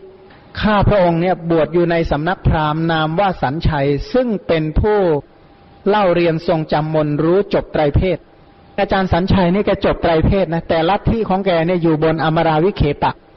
เขาบอกว่าท่านว่าอย่างนี้ใช่ไหมบอกไม่ใช่ ท่านว่าไม่ใช่ใช่ไหมบอกไม่ใช่ ท่านว่าไม่ใช่ก็ไม่ใช่ใช่ไหมบอกข้าพเจ้าไม่ใช่ไม่ใช่ก็ไม่ใช่เขาก็ลัทธิแบบเนี้ยแต่เขาทรงไตรเพศนะอย่าคิดว่าเขาโง่นะ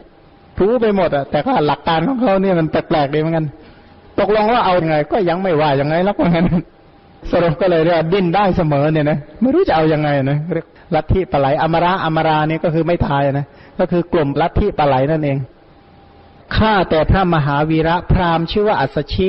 สาวกของพระองค์ พราหมณ์ในที่นี้หมายถึงผู้ลอยบาปเสร็จแล้ว พระอัศชิก็เดี๋ยวเราไปที่ธารณสีท่านก็เป็นผู้ที่หนึ่งในปัญจวัคคีย์เป็นรูปที่ห้า บรรลุเป็นพระโสดาบันในวันแรมสี่ค่ำพระอัชิบรรลุ แรมห้าค่ำก็บรรลุเป็นพระอรหันต์ช่วงเข้าพรรษานั่นแหละ นี้พูดถึงพระอัสชิตอนหลังท่านก็เป็นพระอรหันต์ใช่ไหมหาผู้เสมอได้ยากมีเดชรุ่งเรืองเที่ยวบินทบาทอยู่ในกาละนั้นข้าพระองค์ได้เห็นท่านผู้มีปัญญาภาษาริบุตรนี่รู้เลยนะว่า ดูจากกิริยาการเดินนี่ก็รู้แล้วว่ามีปัญญาหรือไม่มีปัญญา ท่านนี้เป็นมุนีคือเป็นผู้มีโมนยธรรมทางกายทางวาจาและทางใจ มีจิตตั้งมั่นในความเป็นมุนี มีจิตสงบระงับ เป็นมหานาคเราเป็นผู้ประเสริฐที่ยิ่งใหญ่มาก แย้มบานเหมือนดอกบัว ครั้นข้าพระองค์เห็นท่านผู้มีอินทรีย์ฝึกดีแล้ว ก็คือฝึกตาหูจมูกลิ้นกายใจเสร็จแล้ว มีใจบริสุทธิ์องอาจประเสริฐมีความเพียรจึงเกิดความคิดว่า ท่านผู้นี้จักเป็นพระอรหันต์ท่านผู้นี้มีอิริยาบถหน้าเลื่อมใส มีรูปงาม สำรวมดีจักเป็นผู้ฝึกแล้วในอุบายเครื่องฝึกอันสูงสุด เครื่องฝึกที่สูงสุดก็คืออะไร อริยมรรคจักเป็นผู้เห็นอมตะบท เราพึงถามท่านผู้มีใจยินดีถึงประโยชน์อันสูงสุด หากเราถามแล้วท่านก็จะตอบ เราจะสอบถามท่านอีก ข้าพระองค์ก็ได้ติดตามหลังของท่าน ซึ่งกำลังเที่ยวบินทบาทรอคอยโอกาสเพื่อจะสอบถามอมตะบท ข้าพระองค์เข้าไปหาท่านซึ่งพักอยู่ในระหว่างถนนแล้วได้ถามว่า ข้าแต่ท่านผู้เนรทุกข์มีความเพียร ท่านมีโคดอย่างไร ท่านเป็นสิทธิ์ของใคร ท่านอันข้าพเจ้าถามแล้วไม่ครั่นคราม ดังพยากไกรสอนพยากรณ์ว่า พระพุทธเจ้าเสด็จอุบัติขึ้นแล้วในโลก อิทะสัมมาสัมพุทโธ อุปโนโลเกตพระสัมมาสัมพุทธเจ้าตอนนี้พระองค์เกิดขึ้นแล้วในโลกนะ ของเราล่ะ เราต้องพูดใหม่ว่า ตอนนี้พระสัมมาสัมพุทธเจ้าปรินิพานจากโลกไปแล้ว เหลือไว้พระธรรมเนี่ยนะก็ต้องพูดกลับกันอย่างนี้มั้งนะพระองค์นี้อุบัติเกิดขึ้นแล้วในโลก อาตมาเนี่ย หรือว่าฉันเนี่ยเป็นสิทธิ์ของพระองค์ ท่านผู้มีความเพียรใหญ่ ผู้เกิดตามมียศมาก คือเป็นสิทธิ์ของพระสัมมาสัมพุทธเจ้า ศาสนาธรรมแห่งพระพุทธเจ้าของท่านเนี่ยเป็นเช่นไร ถามเลยนะ ถามที่ประเด็นสาระเลย ถ้าสมัยนี้ก็ถามว่าท่านสายไหนใช่ไหมสมัยก่อนว่าหลักการของท่านเป็นยังไงนะสมัยนี้เขาถามแต่สายเขาก็รู้แล้วก็ตกไปที่ต้นขั้วก็รู้แล้วก็ต้องคุยอะไรกันมาก คือสมัยก่อนมันไม่มีตำราไอ้ลัทธิของแต่ละสายมาเป็นแบบสมัยทุกวันนี้ สมัยทุกวันมันตำรามผลิตออกมาแต่ละสาย เพราะฉะนั้นกระตุกแต่บอกว่ามาจากขั้วไหนก็พอละ นี่ก็ลักษณะเดียวกัน ถ้าสมัยโบราณก็จะถามว่าเอาลัทธิของท่านเนี่ยเป็นเช่นไร ศาสนาธรรมคือคำสอนระเบียบแบบแผนข้อปฏิบัติของท่านนี่เป็นอย่างไร ขอได้โปรดบอกแก่ข้าพเจ้าด้วยเถิด ท่านอันข้าพระองค์ถามแล้ว ท่านกล่าวบทอันลึกซึ้งละเอียดทุกอย่าง ซึ่งพระสัชชีก็แสดงบทที่ลึกซึ้งที่ละเอียดสงบระงับเป็นเครื่องฆ่าลูกสอนคือตัณหา เป็นเครื่องบรรเทาทุกทั้งมวลว่าทำเหล่าใดมีเหตุเป็นแดนเกิด อันนี้คือคำสอนหลักการที่ลึกซึ้งมากทำเหล่าใดหมายถึงอุปาทานขันห้าเหล่าใด มีเหตุเป็นแดนเกิดปันขันห้าทุกขันเกิดด้วยเหตุ พระตถาคตเจ้า ตรัสเหตุแห่งธรรมเหล่านั้น ตรัสเหตุคืออะไรสมุทัยใช่ไหมและความดับเหตุแห่งธรรมเหล่านั้น ก็แสดงทุก ทุกขสมุทัยกับทุกขนิโรธ พูดแค่นี้เนี่ยนะมักนี่ไม่ต้องพูด เพราะมักเนี่ยคือตัวที่ทำปริญญาในทุกละทุกขสมุทัยทำทุกขนิโรธให้แจ้งอะ่ะ ตัวที่เข้าไปทำกิจอันนั้นแหละคือมักเพราะฉะนั้นจึงไม่จำเป็นจะต้องกล่าวมักอะไรพระมหาสมณเจ้ามีปกติตรัสอย่างนี้นั้นฟังปั๊บบรรลุเลย ของเรานี่รอบที่เท่าไหร่ละคุณภาเป็นสาวรอบแล้ว เมื่อท่านพระสัชชีแก้ปัญหาแล้ว ข้าพระองค์ได้บรรลุผลที่หนึ่ง คือโสดาปฏิผลเป็นผู้ปราศจากทุลี ปราศจากมนทิน เพราะได้ฟังคำสั่งสอนของพระพุทธเจ้า เพราะว่าคำที่พระสัชชีไปกล่าวก็คือกล่าวตามพระสัมมาสัมพุทธเจ้านั่นเอง ข้าพระองค์ได้ฟังคำของท่านมุนีได้เห็นธรรมะอันสูงสุด ได้อย่างลงสู่พระสัตธรรมคืออะไร คือโพธิปักขยธรรมเป็นต้นนั่นเอง ได้กล่าวคาถานี้ว่าธรรมนี้แล เหมือนบทอันมีสภาพ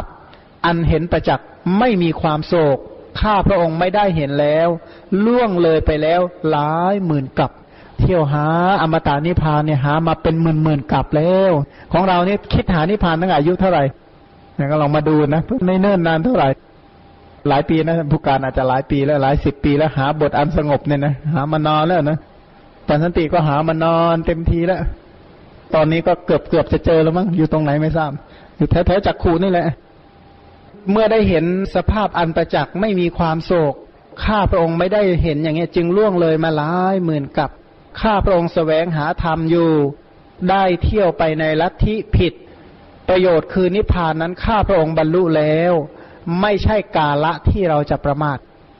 คือตอนนี้ท่านก็ได้เห็นจริง ๆ แล้วนะ แต่ของเราก็ยังหาอยู่อีกอยู่ดีคำว่าหาในที่นี้หมายความว่าจะต้องวิจัยอริยสัจจนกว่า จะเห็นเนี่ยการเลือกเฟ้นการวิจัยใคร่ครวญอริยสัจนั้น เป็นกิจที่เราจะต้องทำกันต่อไปใช่ไหมตอนนี้เราก็รู้แล้วว่าข้อปฏิบัติหรือหนทางที่จะทำให้เราถึงที่สุดแห่งทุกข์ก็คือการแทงตลอดอริยสัจการเห็นอริยสัจจะทำให้เราพ้นทุกข์แล้วทีนี้มันอริยสัจมันคืออะไรล่ะคะนี่ จึงบอกนี่เห็นหน้าแขกปั๊บแบบนี้ทุกข์นะก็พยายามชวนบอกเรื่อยๆนะ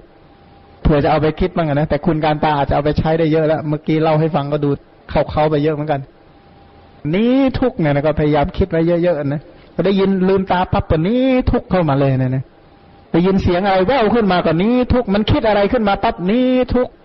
นี้ทุกขสมุทัยเนี่ยนะเห็นหน้าใครปั๊บกับนี้ทุกเห็นคุณภาพปั๊บกับนี้ทุกอย่างเงี้ยเลยก็ว่าอย่างเงี้ยไปประจำ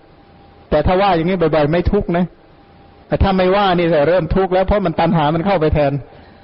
ก็ถ้าเข้าไปหวังกับอะไรแล้วไม่ได้ทุกข์กลับมาเนี่ย หายากนะเดี๋ยวจนได้นะคุณอะไรเนาะแม้แต่ฐานสองก้อนยังได้กลับมาเลยนะจะกล่าวไปย้ายถึงอย่างอื่นเล่าเนี่ยนะเมื่อกับนี้ทุกเนี่ยไม่มีผิดหรอกว่างั้นทุกชิ้นเลยเนี่ยเห็นเทียนอันนี้กับนี้ทุกเนี่ยไม่มีผิดอันแอร์เย็นสบายเดี๋ยวเดี๋ยวมันดับพวันนี้ทุกเข้ามาแล้วนะ อะไรมั่งไม่เป็นที่ตั้งแห่งทุกเนี่ยนะดูใหญ่โตสบายเนี่ยนะไปดูเจ้าของเนี่ยมันนอนหลับหรือเปล่าก็ไม่ทราบ ที่เรามานั่งฟังทำกันเย็นสบายเลยนะเจ้าของโรงแรมเนี่ยไม่รู้ว่าหลับฝันดีหรือเปล่าก็ไม่ทราบเนี่ยนะนั่นก็นี้ทุกเนี่ยนะมาชี้ไม่ผิดนะนะก้อนทุกทั้งนั้นเนี่ยนะผู้ที่เห็นอริยสัจแล้วเป็นผู้ที่ไม่ประมาทนั้นเราทั้งหลายก็ภาคเพียรพยายามเพื่อให้เห็นอริยสัจโดยความไม่ประมาท คือถ้าจะประมาทก็หลังเห็นอริยสัจแล้วค่อยประมาทอีกทีหนึ่งตอนที่ยังไม่เห็นอริยสัจนี่อย่าเพิ่งประมาทเลยเพอเผลอไปอีกทีหนึ่งอ้าวเจอกันที่ไหนกันนี้ไม่จะท่านก็มาข้าพเจ้าก็มา มาประชุมกันอยู่นี่อีกแล้วเนาะงั้นมาเป็นฝูงเลยอย่างเงี้ยนะไอ้คำนี้ไม่ค่อยดีเท่าไหร่นะมาเป็นฝูงเนี่ยมาเป็นฝูงเลยเนี่ยไม่ค่อยเพราะเท่าไหร่นะนะโอ้มาเป็นคณะเลยนะคณะผู้ทำบุญอย่างเงี้ยก็ยังชั่วหน่อยนะ คณะผู้มีศรัทธาก็ยังชั่วหน่อย หรือคณะรักธรรมอะเขายังชั่วหน่อยจะได้ฟังธรรมเยอะๆหน่อย ตอนนี้เราก็มากับคณะรักธรรมก็เลยฟังแต่ธรรมอย่างเดียว เพราะฉะนั้นเมื่อท่านได้บรรลุอริยสัจแล้วก็ไม่ใช่กาละที่ท่านจะประมาทข้าพระองค์อันท่านพระอัสชิให้ยินดีแล้วบรรลุบทอันไม่หวั่นไหวแสวงหาสหายอยู่ จึงได้ไปยังอาสม ก็ไปหาเพื่อนใช่ไหมเพราะได้สัญญากันแล้วว่า ใครเห็นพระนิพพานก่อนต้องบอกกัน สหายเห็นข้าพระองค์แต่ไกลเทียว อันข้าพระองค์ให้ศึกษาดีแล้วถึงพร้อมด้วยอิริยาบถได้กล่าวคำนี้ว่า ท่านผู้มีหน้าและตา อันผ่องใสย่อมเห็นความเป็นมุนีแน่ ท่านได้บรรลุอมตะบท อันดับสนิทไม่เคลื่อนเลยหรือ อันนี้คำถามของพระมหาโมคคลานะที่ถาม ท่านมีรูปงามราวกับว่า ความไม่หวั่นไหวอันได้ทำแล้วมาแล้ว ฝึกแล้วในอุบายอันฝึกแล้ว เป็นผู้สงบระงับแล้วหรือพรามก็เขาคุยกันด้วยคำที่ไพเราะเคารพกันมาก เป็นเพื่อนสนิทกันตั้งแต่เล็กมาเลยอะแต่ว่าแต่ละฝ่ายนี่จะเคารพซึ่งกันและกันมากภาษาริบุตรก็บอกว่าเราได้บรรลุอมตะบทอันเป็นเครื่องบรรเทาลูกศรคือความโศกแล้ว แม้ท่านก็จงบรรลุอมตะบทนั้น แล้วก็ประกาศทำเหล่าใดมีเหตุเป็นแดนเกิด พระพุทธเจ้าตรัสถึงเหตุเกิดของธรรมเหล่านั้น และความดับ ธรรมเหล่านั้น พระพุทธเจ้านี่มีปกติสอนอย่างนี้แหละ ก็เลยบรรลุก็เลยชวนกันไปในสำนักพระพุทธเจ้า สหายผู้อันข้าพระองค์ให้ศึกษาดีแล้ว รับคำแล้ว ได้จูงมือพากันเข้ามายังสำนักของพระองค์ข้าแต่พระองค์ผู้สักโยรสสักโยรสก็คือสักยะกับโอรสก็คือโอรสของเจ้าสักยะแม้ข้าพระองค์ทั้งสองจักบวชในสำนักของพระองค์จักขออาศัยคำสอนของพระองค์ ผู้ไม่มีอาสวะอยู่ ท่านโกริตะเป็นผู้ประเสริฐด้วยฤทธิ์ข้าพระองค์ถึงที่สุดแห่งปัญญา เราทั้งสองจงร่วมกันทำพระศาสนาให้งาม เราทั้งสองมาช่วยกันประกาศ อธิศีลสิกขาที่จิตสิกขาที่ปัญญาสิกขาทำศาสนาของพระสัมมาสัมพุทธเจ้าให้งอกงาม เรามีความดำริยังไม่ถึงที่สุดจึงเที่ยวไปในลัทธิผิด เพราะได้อาศัยทัศนะของท่าน คือของพระพุทธเจ้าความดำริของเราจึงเต็มเปี่ยมพอเที่ยวหาอาจารย์ตั้งเก้าสิบกว่าอาจารย์ก็ไม่ได้สำเร็จอะไรเลยสักอย่าง พอได้เห็นพระอัสสชิเห็นพระพุทธเจ้าก็ประสบความสำเร็จ ความปรารถนาที่ตั้งไว้หนึ่งอสงไขยแสนกับก็ประสบความสำเร็จหมด ต้นไม้ตั้งอยู่บนแผ่นดิน มีดอกบานตามฤดูกาลส่งกลิ่นหอม ตลบอบอวนยังสัตว์ทั้งปวงให้ยินดีฉันใดข้าแต่พระมหาวีระสากโยรส ผู้มียศใหญ่ ข้าพระองค์ก็ฉันนั้นดำรงอยู่ในศาสนธรรมของพระองค์แล้วย่อมเบ่งบานในสมัย ข้าพระองค์สแสวงหาดอกไม้คือวิมุตต์เวลาเห็นดอกไม้ให้นึกถึง เมื่อไรเนาะดอกไม้ของเราคือวิมุตต์จะบาน เมื่อไรเนาะดอกวิมุตต์จะบานสักทีหนึ่งพีทเกือบเรียงดอกวิมุตต์จะบานเมื่อไรเนาะถ้าหากว่าดอกวิมุตต์บานก็เป็นที่พ้นภพสงสาร พ้นภพสามใช่ไหม พ้นขันธาตุอายตนะสักทีหนึ่งอึดอัดเต็มทีแล้วว่างั้นยังสัตว์ทั้งปวงให้ยินดี ด้วยการให้ดอกไม้คือวิมุตต์เรายื่นดอกไม้คือวิมุตต์ให้กันจะได้เบ่งบานสักทีข้าแต่พระองค์ผู้มีจักสุเว้นพระมหามุนีแล้ว ตลอดพุทธเขตไม่มีใครเสมอด้วยปัญญาของข้าพระพุทธเจ้า ผู้เป็นบุตรของพระองค์ บอกว่าลูกของพระองค์เนี่ยมีปัญญา น้อยกว่าพระองค์เท่านั้นแหละที่เหลือนี่มีปัญญามากกว่าคนอื่นทั้งหมด พระสารีบุตรก็กล่าวชื่นชมพระสาวกของพระพุทธเจ้าด้วยว่า สิทธิและบริษัทของพระองค์ พระองค์แนะนำดีแล้ว ให้ศึกษาดีแล้ว ฝึกแล้วในอุบายเครื่องฝึกจิตอันสูงสุด ย่อมแวดล้อม พระองค์อยู่ทุกเมื่อ นึกเลยนะว่าหมูสาวกทั้งหลายที่ติดตามพระสัมมาสัมพุทธเจ้า คือหมูสัตว์เนี่ยนะว่ารวมๆแล้วมันธาตุเสมอกัน อย่างที่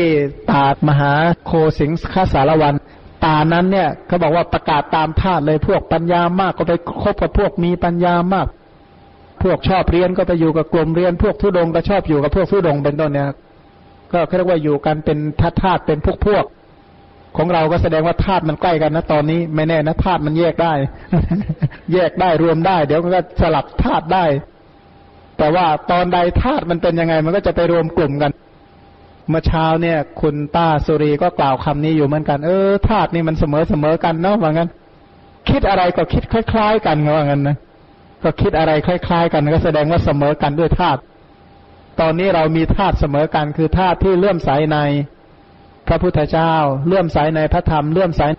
ในความปฏิบัติดีทั้งหลายของพระสงฆ์เลื่อมใสในสังเวชนียสถาน ตอนนี้มีธาตุตรงนี้เสมอกันก็เลยมาด้วยกันเนี่ยนะ เพราะฉะนั้นหมู่พระสงฆ์ทั้งหลายที่ติดตามพระสัมมาสัมพุทธเจ้าเนี่ย ท่านเหล่านั้นไม่มีใครกระจอกสักคนหรอกนะ จะต้องเป็นผู้ที่แนะนำดีแล้ว แนะนำก็มาจากเวไนก็คือวินัย ท่านเหล่านั้นเป็นผู้สมบูรณ์ด้วยสังวรวินัยและปหานวินัย ศึกษาก็คือใน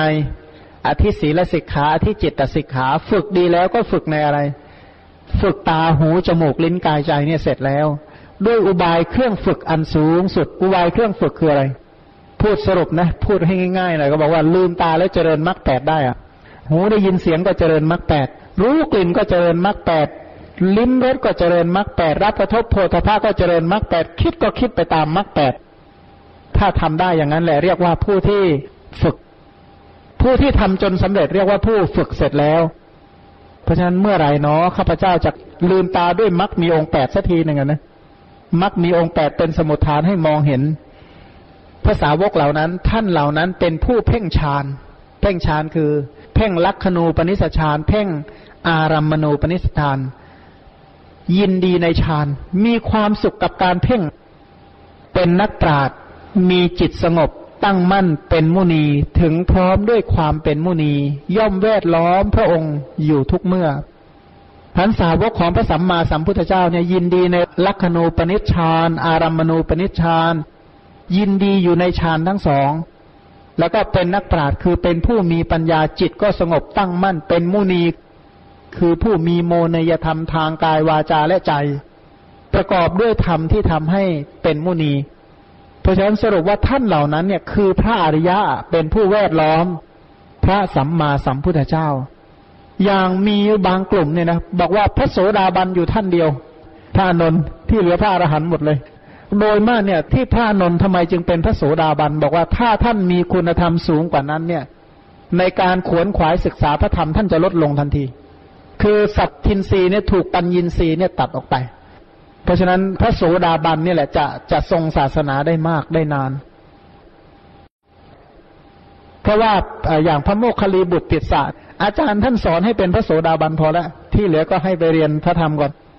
พอเรียนพระธรรมเสร็จแล้วค่อยให้บรรลุค่อยแนะนำให้บรรลุมรรคผลชั้นสูง แต่ก็มีหลายองค์เนี่ยที่ถูกฝึกด้วยลักษณะนี้ก็แสดงว่าการที่จะรับมีศรัทธาเลื่อมใสในพระศาสนาเนี่ย ก็คือพระโสดาบันนี่สัตทินรีท่านบริบูรณ์ใช่ไหมเพราะฉะนั้นท่านเหล่านั้นเนี่ยเป็นผู้ที่แวดล้อมพระพุทธเจ้า ท่านเหล่านั้นมีความปรารถนาน้อย มีปัญญา เป็นนักปราชญ์มีอาหารน้อย ไม่โลเลยินดีทั้งลาบเสื่อมลาบแวดล้อมพระองค์ทุกเมื่อ ก็คือท่านเหล่านั้นเป็นผู้มั่นคงไม่หวั่นไหวในโลกธรรมแปดก็คือพุทธสโลกธรรมเมหิจิตตังยาสานกรรมปฏิอโศกังวีรชังเคมังเอตัมมังคลมุตตมัง จิตของผู้ใดอันโลกธรรมแปดถูกต้องครอบงำแล้วก็ไม่หวั่นไหว เป็นจิตที่ไม่เศร้าโศก เป็นจิตที่เกษมปลอดภัยเอตัมมังคลมุตตมัง ก็คือจิตของพระอรหันต์นั่นแหละสรุปว่าท่านเหล่านี้เป็นพระอรหันต์แวดล้อมพระองค์ ท่านเหล่านั้นเป็นผู้ถือการอยู่ป่าเป็นวัด ยินดีในทุดงคือคุณธรรมเป็นเครื่องขัดเกลาเพ่งฌานมีจีวรเศร้าหมอง ยินดียิ่งในวิเวกเป็นนักปราชญ์ย่อมแวดล้อมพระองค์ทุกเมื่อ ท่านเหล่านั้นเป็นผู้ปฏิบัติตั้งอยู่ในผล เป็นพระเสขะพรั่งพร้อมด้วยผล หวังประโยชน์อันอุดม ย่อมแวดล้อมพระองค์ทุกเมื่อ ก็คือพระโสดาบันพระสกทาคามีพระอนาคามีเนี่ย แวดล้อมพระสัมมาสัมพุทธเจ้า ทั้งท่านที่เป็นพระโสดาบันทั้งท่านที่เป็นพระสกทาคามี พระอนาคามี และพระอรหันต์ปราศจากมนทิน แวดล้อมพระองค์อยู่ทุกเมื่อ สาวกของพระองค์เป็นอันมากฉลาดในสติปัฏฐานสี่สาวกเป็นอันมากฉลาดในสติปัฏฐานสี่ของเราฉลาดในสติปัฏฐานหรือยัง มองเห็นกายปั๊บโอ้โหสิบสี่บัพพะมาเลยนะ เรียงกันเป็นลำดับเลยนะ เป็นฉากเป็นฉากเลยนะ เนี่ย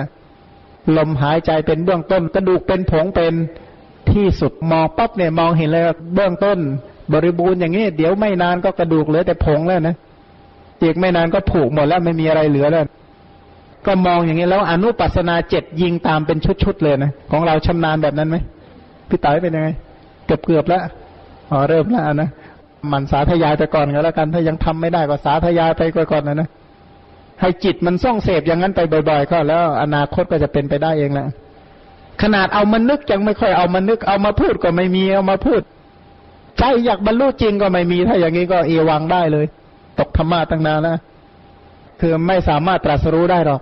ราะฉะนั้นก็เอามาสาธยายเอามาใคร่ครวญเอามาระลึกถึงบ่อยๆ เธอ ให้จิตส่องเสพกับสิ่งนั้นบ้าง คนบางคนเนี่ยเชื่อไหมถ้าไม่เอาเรื่องนั้นมาคิดเป็นร้อยครั้งนะมันไม่เข้าใจเรื่องนั้นหรอก บางคนเนี่ยเป็นร้อยครั้งไปแล้วจึงจะรู้เรื่องอาตมาก็หนึ่งในคนนั้นด้วย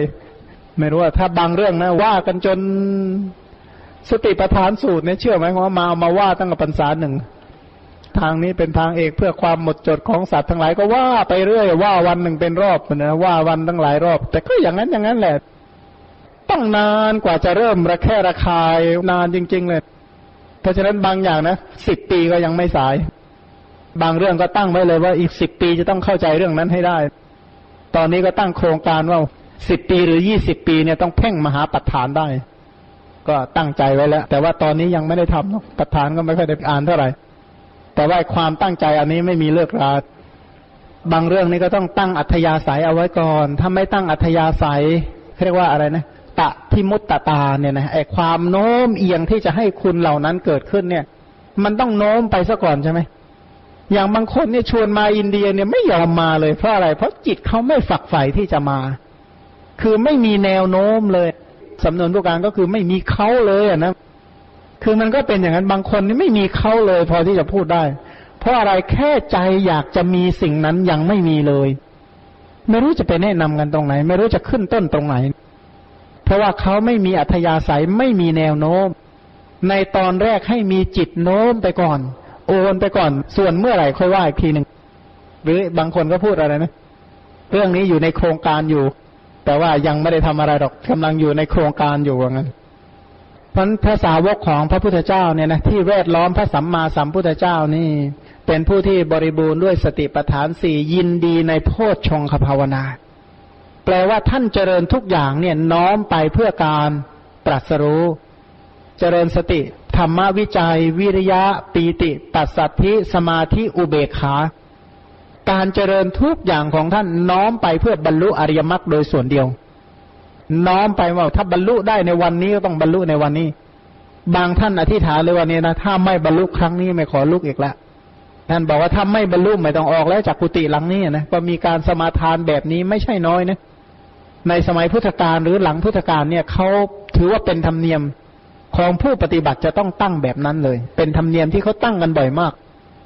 บางกลุ่มเนี่ยบอกว่าพรรษานี้นะถ้าเราไม่บรรลุอะไรก็ไม่ต้องพูดคุยกันแล้วพอแล้ว คุยกันมาเยอะแล้ว คุยยังไงมันก็คุยเพื่อวัตตะยาวทั้งนั้นแหละบางท่านเนี่ยนะถ้าอรหันมาคุยด้วยบอกว่านิมนต์เถอะครับ เสียเวลาผมมากแล้วเนี่ยเขาว่างั้นฮะใครรู้ไหมพระพาหิยะเป็นต้นเนี่ย พระกุมารกัสปะพระพาหิยะเนี่ย ท่านเหล่านี้เนี่ยพระอรหันมาคุยด้วยเลยพระนาคามีจะเอาอาหารมาถวายบอก นิมนต์ไปเถอะครับ เราไม่มีกติกากัน ท่านอย่าทำให้ผมเนิ่นช้าเลย ผมขอปฏิบัติของผมนี่แหละเหมือนกันแต่ว่ามันต้องเข้าใจชัดก่อนนะ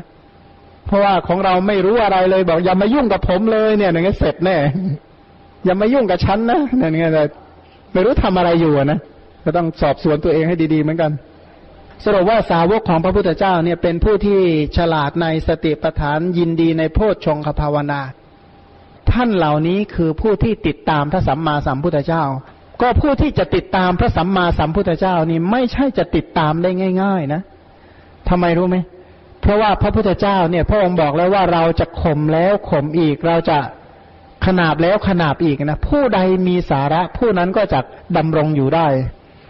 ท่านเหล่านั้นเนี่ยเป็นผู้ฉลาดในอิทธิบาท อิทธิบาทก็คือบาทแห่งฤทธิ์ยินดีในสมาธิภาวนา ยินดีในสมาธิอะนะสมาธิก็คือยินดีในสมถะทั้งหลาย มันประกอบในสัมมัปปทานสี่ย่อมแวดล้อมพระองค์ทุกเมื่อ ท่านเหล่านั้นมีวิชาสามมีอภิญญาหกถึงที่สุดแห่งฤทธิ์ถึงที่สุดแห่งปัญญา ย่อมแวดล้อมพระองค์ทุกเมื่อ ผู้ที่บริบูรณ์จริง ๆ เหล่านี้ก็คือใคร ก็คือพระสารีบุตรพระโมคคัลลานะนั่นแหละพระสารีบุตรพระโมคคัลลานะเนี่ยเขาเรียกว่าอัครสาวกข้างซ้ายข้างขวา สมมติว่าโบราณเลยนะใครจะนิมนต์พระพุทธเจ้าไปฉันเนี่ย ถ้ามีอัครสาวกไปเนี่ยจะต้องมีพระพิสุรูปหนึ่งที่ตั้งอาสนะเป็นไปด้วย อาสนะพระพุทธเจ้าต้องตั้งตรงนี้ อาสนะพระสารีบุตรอยู่ตรงนี้ พระโมคคัลลานะอยู่ตรงนี้โมพิสุอยู่ตรงนี้เขาก็มีเจ้าหน้าที่คอยจัดเสนาสนะ ไปดูในเรื่องจุลการมหาการนี่จะรู้ บางคนเนี่ยถูกไปเป็นเจ้าหน้าที่จัดเสนาสนะก็เลยกลายเป็นคารวาสเสร็จไปเลยก็มี พอไปเป็นเจ้าหน้าที่จัดเสนาสนะใช่ไหมถ้าจุลการก็เลยถูกแม่บ้านจับศึกเลย ก็เลยต้องจัดเสนาสนะยาวเลยกันนี้อย่างนี้ก็มีนะสมัยพุทธกาลเนี่ย อย่าคิดว่าพระอรหันต์ทั้งหมดนะผู้ที่ไม่ใช่พระอรหันต์ก็ไม่ใช่น้อยเนี่ยนะถ้าว่ามีเรื่องอยู่เรื่องหนึ่งมัน ชาวเมืองราชคฤห์นี่แหละเป็นพระที่เป็นลูกผู้มีฐานะมากเลยนะก็มาบวชพอมาบวชเข้าก็โน่นไปปฏิบัติธรรมอยู่ที่เมืองสาวัตถี เป็นพระที่มีชื่อเสียงมีความรู้ความสามารถมาก แม่อยู่ทางนี้ก็เศร้าใจโอ้ยเนาะลูกชายของเรานี่ไปบวชตัดความสุขจากโลกก็เลยจ้างหญิงคณิกาไป มาศึกเรียบร้อยเลยกันนี่อย่างนั้นก็มีเนี่ยนะสมัยพุทธกาลก็ไม่ใช่ว่าพระอรหันต์ทั้งหมดอะไรหรอกแต่ว่าคนเลวทั้งหลายก็ไม่รู้จะพูดถึงแล้วมันได้ประโยชน์อะไรเขาก็เลยเอาแต่เฉพาะพระที่ปฏิบัติดี ปฏิบัติชอบเป็นที่ตั้งแห่งอนุสติ มาพูดมากล่าวมาแสดง แต่ก็มีในเถรีคาถาเถระคาถาเนี่ยบวชยี่สิบห้าปีฟุ้งมาตลอดเลยไม่เคยสงบกับเขาสักทีก็มีพรรษาที่ยี่สิบห้าแล้วจึงได้บรรลุ โดยมากจริง ๆ แล้วพระสัมมาสัมพุทธเจ้านั้น เวลาพระองค์เสด็จไปที่ใดจะมีหมู่พระภิกษุแวดล้อมอย่างน้อยห้าร้อยรูป ภิกษุที่ติดตามพระองค์อย่างน้อยห้าร้อยรูป แต่ก็มีหลายครั้งมีเป็นพันๆรูป อย่างที่พระองค์เสด็จไปเมืองกบิลพัทเนี่ย ตอนนั้นมีพระพิสุติดตามเนี่ยสองหมื่นรูป แล้วก็บางช่วงนี้มีพระพิสุติดตามเป็นหลายหมื่นรูปมาก อย่างเมืองไผ่สาลีเนี่ย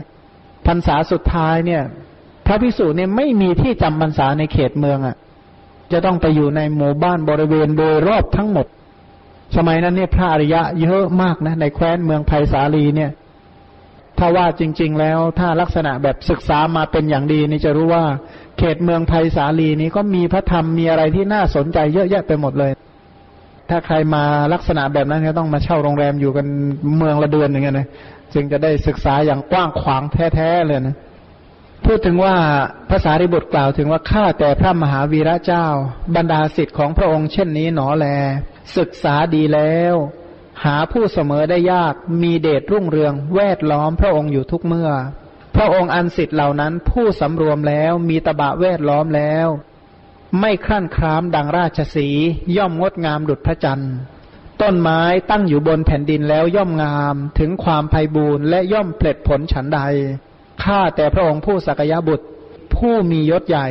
พระองค์เป็นเช่นกับแผ่นดิน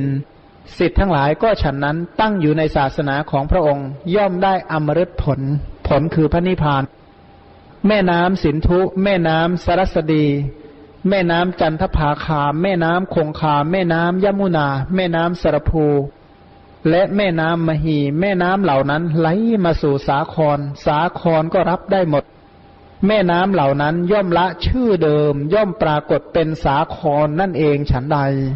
แม่น้ำทุกสายไปรวมอยู่ที่ทะเลทะเลก็รองรับได้หมดเลย เปลี่ยนชื่อใหม่เป็นทะเลไปหมดวันนาสีเหล่านี้ก็ฉันนั้นบวชแล้วในสำนักของพระองค์ ย่อมละชื่อเดิมทั้งหมดปรากฏว่าเป็นบุตรของพระพุทธเจ้า เป็นพุทธบุตรหมดเลย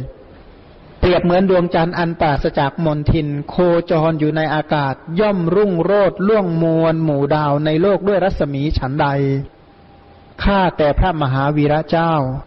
พระองค์ก็ฉันนั้นอันสิทธิแวดล้อมแล้ว ย่อมรุ่งเรือง ก้าวล่วงเทวดาและมนุษย์ตลอดพุทธเขตทุกเมื่อ พระองค์นี้เป็นผู้รุ่งเรืองมีพระสาวกห้อมล้อมอยู่นะพระสาวกที่ห้อมล้อมพระพุทธเจ้าเนี่ย อยากคิดว่าเป็นบุคคลธรรมดานะ โดยมากแสนกลับกันทั้งนั้นนะนะแต่ละคนเนี่ยมีบุญมาแสนกับแสนกับ แล้วเอาผู้มีบุญมารวมกันนักมากเนี่ยนะเหตุการณ์จะเป็นยังไง เหตุการณ์จะน่าดูสักเพียงไรเพราะทุกคนมีบุญหมดเลยนะ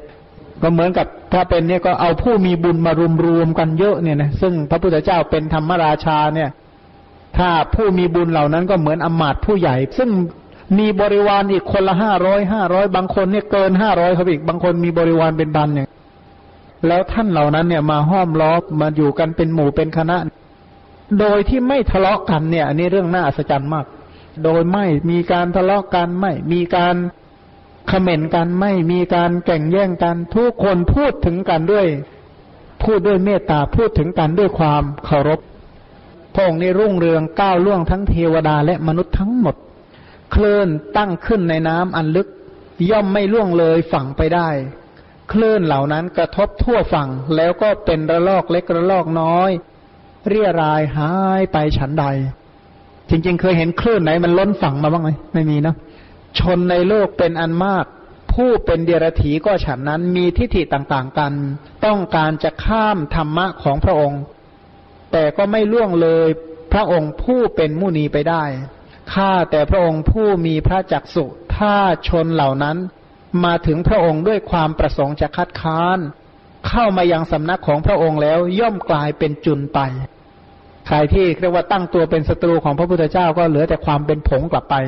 แต่ก็ไม่ได้ว่าพระองค์เข็นฆ่าอะไรเขาหรอกนะทิฏฐิที่ตั้งมาเนี่ยหายไปหมดแล้ว บางคนเนี่ยเขาวางแผนมาเตรียมจะหาเรื่องพระพุทธเจ้า คิดผูกปัญหามาสี่เดือนด้วยกัน ถ้าเราถามนี้พระองค์ตอบมาอย่างนั้นเราต้องแก้อย่างนี้แก้อย่างนี้เดี๋ยวก็กลืนไม่เข้าค่ายก็ไม่ออกเสร็จเราแล้วมั้งไปถึงแล้วพระองค์ก็แสดงธรรมให้ฟัง ไม่ได้ถามปัญหาสักคำหนึ่งนะบอกว่าหูดีใจเหลือเกินนะนี่ พระพุทธเจ้าช่วยเราไว้นะเนี่ยถ้าเราถามปัญหาอันนั้นมานี่เสียคนเลยครั้งนี้นะพระพุทธเจ้ารักษาเราว่างั้นเขาก็เป็นลักษณะนั้นนะนะทุกคนเหล่านั้นกลับกลายเป็นสาวกของพระพุทธเจ้าไปหมด ที่เมืองเชตวันนั้นยังขำอยู่เรื่องหนึ่ง มีปริพาชกคนหนึ่งเนี่ยเขาจะมาปรับวาทะพระพุทธเจ้า มาถึงซุ้มประตูเห็นซุ้มประตูวัดก็เลยพอแล้วบอกไม่ต้องคุยอะไรกันแล้ว เห็นแต่ซุ้มประตูวัดก็กลัวแล้ว ก็เลยไม่คิดจะสู้แก้ปัญหาอะไร ก็วิจิตจริง ๆ นะหมูสัตว์เนี่ย อย่างเมืองราชครึกเราเนี่ย ไม่ใช่ธรรมดานะศึกษาประวัติชัมพุกาชีวกใช่ไหมยืนกินลมห่มอากาศอยู่ตั้งห้าสิบห้าปีอะกินอุจจาระอยู่ห้าสิบห้าปีด้วยกัน ตอนหลังฟังธรรมจากพระพุทธเจ้าบรรลุเป็นพระอรหันต์ชื่อว่าชัมพุกะชีวก มีเหตุการณ์อะไรแปลกๆเยอะมากในเมืองราชครึกไปอ่านดูเถอะสี่เล่มที่เรียบเรียงให้นะเปรียบเหมือนดอกโกมุตบัวขมและบัวเผื่อนเป็นอันมากเกิดในน้ำย่อมเอิบอาบ ฉาบอยู่ด้วยน้ำและเปลือกตมฉันใด สัตว์เป็นอันมากก็ฉันนั้นเกิดแล้วในโลกย่อมงอกงาม ไม่อิ่มด้วยราคะและโทสะฉันนั้น คนเนี่ยไม่อิ่มด้วยความโกรธเลยนะโทสะนี้ไม่อิ่มนะมันได้เชื้อปั๊บเอาละติดอีกบางคนถ้าโกรธบ่อยๆเนี่ยโอ้เปิดปุ๊บติดปั๊บเลยนะโอ้คล่องมากเลยนะพร้อมที่จะบึ้งได้ทันทีเลยนะพร้อมที่จะโวยวายได้ เพราะอะไรเพราะมันชำนาญมากเลยนะแล้วราคาก็เหมือนกัน ไม่รู้จักอิ่มเลยนะบอกว่าพอแล้วเจ้าราคาเอ๋ยพอแล้วโทสะเอ๋ยพอแล้วพอแล้วแม่น้อยคนนักนะที่จะมีความรู้สึกว่าพอกันทีนะราคะ พอกันทีนะโทสะคุณกันตาคิดอย่างนี้บ่อยไหมพอกันทีแล้วราคะพอกันทีแล้วโทสะเจ้าจะเบียดเบียนข้าพเจ้าไปถึงไหนผลหมูสัตว์โดยมากแล้วไม่รู้จักเบื่อหน่ายในโทสะแล้วเขาไม่เคยคิดว่าเขากับโทสะมันคือศัตรูกันนะเขามองว่าโทสะเป็นส่วนหนึ่งที่สำคัญมากต่อชีวิตของเขาอะไอ้ตรงนี้ยากมาก นี่ถ้าเขาขาดราคาไปแล้วชีวิตมันคงแห้งแล้งมาก เพราะราคานี่คือส่วนหนึ่งของชีวิต ก็เลยไม่รู้จักอิ่มด้วยอำนาจราคะโทสะไม่อิ่มจริงๆเนี่ยนะจะกล่าวไปยายถึงโมหะ พวกไม่อิ่มในโมหะนี่เป็นยังไงบอกไม่รู้ก็ไม่เป็นไรได้ยินบ่อยไหมคำนี้นะไม่เห็นไม่รู้ก็ไม่เห็นเสียหายตรงไหนเลยนะนี่แสดงว่าอนุรักษ์เอามากเลยนะก็เราอยู่ของเราดีๆอยู่แล้วเนี่ยพวกนี้ก็เรียกว่าไม่รู้ก็ไม่เป็นไร ไม่ได้ฟังก็ไม่เป็นไรพลาดไปก่อนก็ไม่เป็นไร พวกไม่เป็นไรทั้งหลายเนี่ย แสดงว่ารักโมหะมาก ยินดีในโมหะ แล้วก็อีกคำหนึ่งก็คือก็เรามันปุตุชนนะคำนี้เนี่ยโอ้โหอนุรักษ์นิยมได้เต็มที่ ชาติหน้าเป็นยังไงก็ช่างเถอะพวกนี้ก็ช่างเถอะช่างเถอะทั้งนั้นนะนะก็ยังโยมคนหนึ่งก็บอกว่าชาติหน้ามันจะเกิดแมลงวันแมลงวีก็ช่างมันเถอะว่างั้นไว้ชาตินี้มีอยู่มีกินก่อนก็ใช้ได้แล้วกันเขาคิดอยู่เท่านั้นจริงๆนะแต่เขาก็จะสมพรปากดูแลเหมือนดอกโกมุตในเปลือกตมฉะนั้น ดอกบัวหลวงเกิดในน้ำย่อมไพโรธในท่ามกลางน้ำมันมีเกสรบริสุทธิ์ไม่ติดอยู่ด้วยน้ำฉันใดข้าแต่พระมหาวีระเจ้า พระองค์ก็ฉันนั้นเป็นมหามุนีเกิดแล้วในโลก ไม่ติดอยู่ด้วยโลก ดังดอกปทุมไม่ติดด้วยน้ำฉันนั้น ไม่น่าพี่อิทเวลาเขาจะถวายดอกบัวเขาจะสาธยายตรงนี้แล้วดอกบัวอาศัยน้ำและโคลนตมเจริญขึ้นมาใช่ไหม แต่ก็ไม่แปดเปื้อนน้ำฉันใดเนี่ย พระองค์ก็อาศัยโลกเจริญเติบโตมาในโลก แต่ก็ไม่เปื้อนด้วยโลก คือไม่มีกลิ่นอายของโลกติดอยู่เลย กลิ่นอายของโลกก็คืออะไรตัณหาราคะเป็นต้นเนี่ย พระองค์ไม่มีเหลือเลย เปรียบเหมือนดอกไม้ อันเกิดในน้ำเป็นอันมาก ย่อมบานในเดือนกติกามาศคือประมาณเดือนสิบเอ็ดไม่พ้นเดือนนั้นไป สมัยนั้นเป็นสมัยดอกไม้ น้ำบานฉันใดข้าแต่พระองค์ผู้สักยะบุตร พระองค์ก็ฉันนั้น เป็นผู้บานแล้วด้วยวิมุตของพระองค์ พระพุทธเจ้านี่บานด้วยวิมุตความหลุดพ้นของพระองค์เนี่ยพระองค์ไม่มีหุบนะเนี่ยเคยได้ยินไหมบอกพระพุทธเจ้าเครียดมากเขามีตำนานทางภาคเหนืออยู่เล่มหนึ่งพอมาอ่านแล้วก็ไม่ค่อยโสมนัสเลยเขาบอกว่า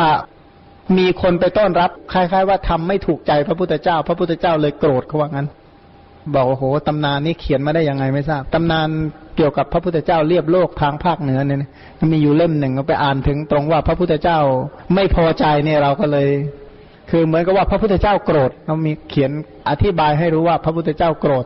ก็เลยฟังไม่ค่อยดีสักเท่าไหร่ ซึ่งจริง ๆ แล้วไม่ได้เป็นฉันนั้น เพราะพระองค์นี้เป็นผู้เบิกบานพระองค์ไม่มีราคะไม่มีโทสะไม่มีคำว่าเครียดหงุดหงิด เป็นต้นเนี่ยไม่มีมีแต่ความสุขโดยส่วนเดียว ใครจะนั่งด่าพระองค์ทั้งคืน พระองค์ก็ยังมีความสุขอยู่ทุกคืน อย่างที่อนาถบินทิกะใช่ไหมมาที่เมืองราชคลึกอนาถบินทิกะเนี่ย คืนที่ได้ยินคำว่าพุทโธปปีติโสมนัสมากดีใจมาก อนาถาเนี่ยคืนนั้นเนี่ยแทบไม่ค่อยได้หลับพอเคลิ้มเคลิ้มไปหน่อยก็ นึกว่าสว่างแล้วแล้วด้วยบุญเก่านี่ทำให้มองอะไรมันสว่างไปหมดแล้วก็เดินไป เดินไปสะดุดศพเข้าเอาปีติมันหายไปก็เลยมืดตามเดิม กลัวผีก็เลยกลับมาใหม่ ก็มานอนอีกอยู่สามครั้ง เกือบสว่างแล้วครั้งที่สี่เกือบสว่างแล้วก็ไป ไปถึงก็บอกว่าพระองค์ยังหลับดีอยู่หรือพระองค์ก็แต่แต่ว่าผู้ที่ไม่มีกิเลสอยู่เป็นสุขทุกเมื่อทุกสมัยนี่มาดูว่าพระองค์นี้เป็นผู้ที่เบิกบานจริง ๆ เนี่ยนะคือพระองค์เนี่ยเป็นผู้ที่เรียกว่าพักวาเนี่ยเพราะพระองค์เนี่ยเป็นผู้มีเดชมีอำนาจ เพราะฉะนั้นพระองค์เนี่ยจึงไม่ได้ถูกใครครอบงำโดยประการทั้งปวง พระองค์เนี่ยเป็นอิสระชนอย่างอย่างสุดยอดของอิสระชน พระอรหันต์ทั้งหลายเนี่ยก็ไม่ใช่อิสระชนเท่ากับพระพุทธเจ้า พระอรหันต์ทั้งหลายเนี่ยท่านต้องปฏิบัติตามวินัยที่พระพุทธเจ้าได้ ได้วางระเบียบแบบแผนเอาไว้ แต่พระพุทธเจ้าถามว่าจำเป็นอย่างนั้นไหมไม่นั้นพระองค์เนี่ยเป็นผู้ที่อิสระอย่างอย่างแท้จริงอิสระกับทุกเรื่องไม่ได้ขึ้นตรงต่อผู้ใดโดยประการทั้งปวง แต่จะว่าไม่ขึ้นตรงก็ขึ้นตรง ขึ้นตรงต่ออะไรรู้ไหมขึ้นตรงต่อกรุณา ขึ้นตรงต่อปัญญา เพราะพระองค์เป็นผู้เคารพธรรม ก็คือเคารพธรรมบูชาธรรมสักการะธรรม ถ้าอะไรเป็นธรรมเป็นไปเพื่อโลกุตระธรรมพระองค์ก็จะทำทั้งหมดในสิ่งเหล่านั้น เพราะพระองค์เป็นผู้เคารพธรรมสัตว์ทั้งหลายไม่ล่วงเลยพระศาสนาของพระองค์ดังดอกบัวเกิดในน้ำย่อมบานไม่พ้นเดือนกติกามาฉะนั้น เปรียบเหมือนพญาไม้รัง ดอกบานสะพรั่งมีกลิ่นหอมตลบไป อันไม้รังอื่นแวดล้อมแล้ว ย่อมงามยิ่งฉันใดข้าแต่พระมหาวีระเจ้า พระองค์ก็ฉันนั้นบานแล้วด้วยพระพุทธญาณ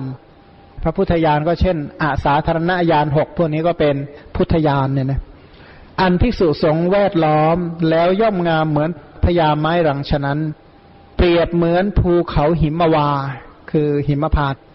เป็นโอสถของปวงสัตว์ เป็นที่อยู่ของพวกนาคอสูรและเทวดาทั้งหลายฉันใด ข้าแต่พระมหาวีระเจ้า พระองค์ก็ฉันนั้นเป็นดังโอสถของมวลสัตว์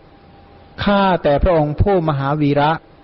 บุคคลผู้บรรลุเตวิชา บรรลุอภิญญาหกถึงที่สุดแห่งฤทธิ์ผู้ที่พระองค์ทรงพระกรุณาพร่ำสอนแล้ว ย่อมยินดีด้วยความยินดีในธรรม ย่อมยินดีอยู่ในศาสนาของพระองค์ โมภาษาวกทั้งหลายเนี่ยนะที่ท่านเหล่านั้นที่เป็นพระอริยะนะท่านจะดีใจกันทุกคนเลยว่า ท่านดีใจเหลือเกินที่ได้อยู่ในพุทธสำนักที่ดีใจเหลือเกินที่ได้มารู้จักกับพระสัมมาสัมพุทธเจ้า เพราะฉะนั้นท่านเหล่านั้นจึงยินดีในธรรมของพระสัมมาสัมพุทธเจ้าอย่างจริง เปรียบเหมือนราชสีผู้พยาเนื้อ ออกจากถ้ำที่อยู่แล้วย่อมเหลียวดูทิศทั้งสี่แล้วบรรลือสีหนาสามครั้ง เมื่อราชสีคำราม เนื้อทั้งปวง ย่อมสะดุ้งแท้จริงราชสีผู้มีชาตินี้ ย่อมยังสัตว์เลี้ยงให้สะดุ้งทุกเมื่อฉันใดข้าแต่พระมหาวีระเจ้า เมื่อพระองค์ทรงบรรลืออยู่ พระสุธานี้ย่อมหวั่นไหวสัตว์ผู้ควรจะตรัสรู้ย่อมตื่น หมู่มารย่อมสะดุ้งฉันนั้น ใครที่ไม่สะดุ้งอะไม่มีเว้นแต่ผู้จะบรรลุธรรม ข้าแต่พระมหามุนีเมื่อพระองค์ทรงบรรลืออยู่ ปวงเดรถีย่อมสะดุ้ง ดังฝูงกา เหยี่ยวและเนื้อวิ่งกระเจิงพระราชสีฉะนั้น ผู้เป็นเจ้าคณะทั้งปวง ชนทั้งหลายเรียกว่าเป็นศาสดาในโลก คือผู้ที่เป็นหัวหน้าหมู่หัวหน้าคณะเขาเรียกศาสดานะ ท่านเหล่านั้นย่อมแสดงธรรมะอันสืบสืบกันมาแก่บริษัท โดยทั่วๆไปแล้วนะนักสอนทั่วๆไปเนี่ย ก็จำแบบสืบสืบกันมาสอนกัน อย่างเหมือนกรรมฐานในยุคนี้นะสืบสืบกันมาก็ไล่ประวัติอาจารย์ปาอาจารย์บุรพาอาจารย์ก็ไล่ไปอย่างเงี้เรื่อยเรียกว่าสืบสืบอาจารย์กันมาซะส่วนใหญ่ข้าแต่พระมหาวีระเจ้า ส่วนพระองค์ไม่ทรงแสดงธรรมแก่มวลสัตว์อย่างนั้น ตรัสรู้สัจจะทั้งหลาย อริยสัจสี่ประการและโพธิปัจจยธรรมด้วยพระองค์เองแล้ว ทรงทราบอัธยาศัยของสัตว์ คนนี้นะ แก่กามมัธยาศัย คนนี้พยาปาทัพยาศัย มักโกรธ คนนี้มักโลภ คนนี้มักโง่ คนนี้มักง่วง คนนี้มักนอน เป็นต้นเนี่ย คนนี้มักออกจากกาม คนนี้มักไม่โกรธ คนนี้มักมีเมตตา คนนี้มักตื่นเป็นต้นเนี่ย พระองค์จะรู้เลยว่า อัธยาศัยก็คือมักเป็นอย่างใดอย่างหนึ่งนานๆบ่อยๆเนี่ยเขาเรียกว่ามักมักจะคือแนวโน้มไปทางโน้นนะนะ หรือคนนี้กิเลสเขาเป็นอย่างนี้นะกิเลสตัวนี้มากตัวนี้อ่อนตัวนั้นยิ่ง แล้วก็อินทรีย์ของเขาเนี่ย อินทรีย์ตาหูจมูกลิ้นกายใจเจริญเอาแต่สัตทินทรีย์เป็นต้นลดลงลดลงอย่างไงพงรู้หมด ในอินทรีย์ยี่สิบสองอะไรจะเจริญแค่ไหนพงรู้แหละ แล้วก็รู้อินทรีย์รู้พละและไม่ใช่พละ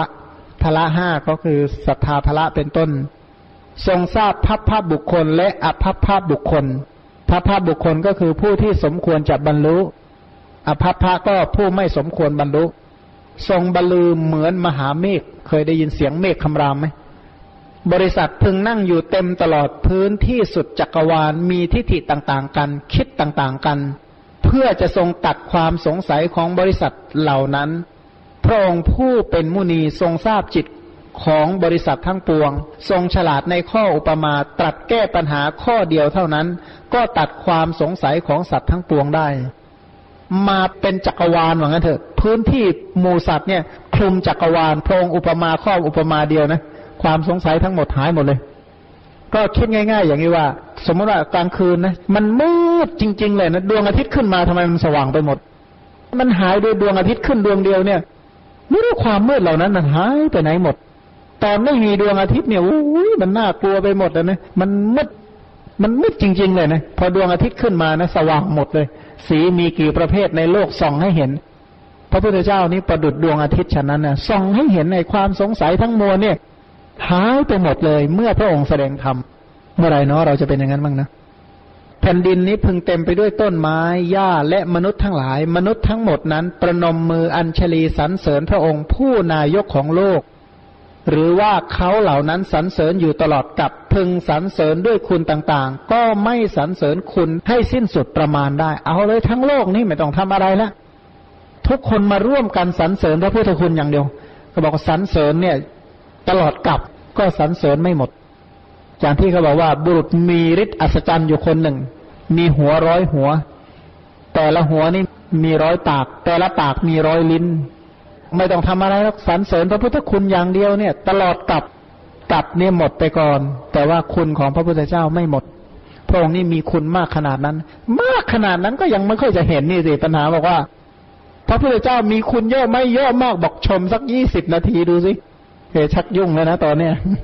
แต่ว่าเยอะเนี่ยว่าได้ใช่ไหมอู้เยอะยิ่งใหญ่มาก ลึกซึ้งดีเหลือเกินอันนี้ลองว่าไปซิเนี่ยนะไม่ได้อย่างเงี้ยนะไอ้ตรงนี้เสียหายมาก พระตถาคตเจ้านี้มีพระคุณหาประมาณไม่ได้ ด้วยว่าพระมหาชินเจ้า อันใครๆสรรเสริญแล้วด้วยกำลังของตนเหมือนอย่างนั้น ชนทั้งหลายสรรเสริญจนที่สุดกลับก็พึงสรรเสริญอย่างนี้อย่างนี้ ก็วิธีการสรรเสริญก็สรรเสริญด้วยศีลสมาธิปัญญาสรรเสริญด้วยพระรูปปกายบ้างพระนามกายบ้าง เพราะการสรรเสริญคุณพระพุทธเจ้านี่แบ่งใหญ่ๆแล้วมีอยู่สามกลุ่มด้วยกัน กลุ่มแรกเขาเรียกว่าบุพพจริยาคุณ คือพระคุณที่พระองค์ได้ประพฤติมาบำเพ็ญมาในอดีตสองก็พระสรีระคุณว่าพระองค์นี้ประกอบไปด้วย มหาปริศลักษณะอย่างไรประกอบไปด้วย อนุพยัญชนะอย่างไรประกอบด้วย รัศมีอย่างไรมีอิริยาบถเช่นไรเกี่ยวกับเรื่องรูปประกายทั้งหลาย อย่างที่สามก็สรรเสริญคุณคุณคุณคุณก็คือ คุณธรรมต่าง ๆ ของพระองค์มีอรหันตคุณเป็นต้น ซึ่งเราก็มารู้อะไร พระบริสุทธิ์ที่คุณพระปัญญาคุณแล้วก็พระกรุณาคุณพระองค์มีปัญญายังไง ก็เป็นต้นเนี่ยถ้าจะสรรเสริญก็สรรเสริญด้วยคุณธรรมสามประการเหล่านี้ ถ้าพูดแบบย่อๆนะ แต่ก็จริง ๆ แล้วก็ไม่มีใครสรรเสริญได้หมดได้จบได้สิ้น ถ้าว่าใครๆเป็นเทวดาหรือมนุษย์ผู้ศึกษาดีแล้วพึงสรรเสริญให้สุดประมาณ ผู้นั้นก็พึงได้รับความลำบากเท่านั้น บอกว่าฉันเนี่ยจะชมให้หมดเลยนะ ไปคิดการใหญ่เกินไป เหมือนกับบอกฉันจะต้องถมทะเลให้เต็มให้หมดอย่างเงี้ยนะถามว่าความคิดอันนี้ควรคิดไหมจะถมทะเลให้เต็มให้หมดให้เป็นเดียบแผ่นดินไปเดียวกันให้หมด ก็บอกโอ้ยไปคิดการใหญ่เกินไปมั้งเปลี่ยนไปคิดงานเล็กๆเถอะข้าแต่พระองค์ผู้สักยะบุตรมียศมากข้าพระองค์ตั้งอยู่ในศาสนาของพระองค์ถึงที่สุดแห่งปัญญาแล้ว เป็นผู้หาอาสวะไม่ได้อยู่ ผู้มีปัญญาถึงที่สุดไม่มีกามาสวะเหลืออยู่เลย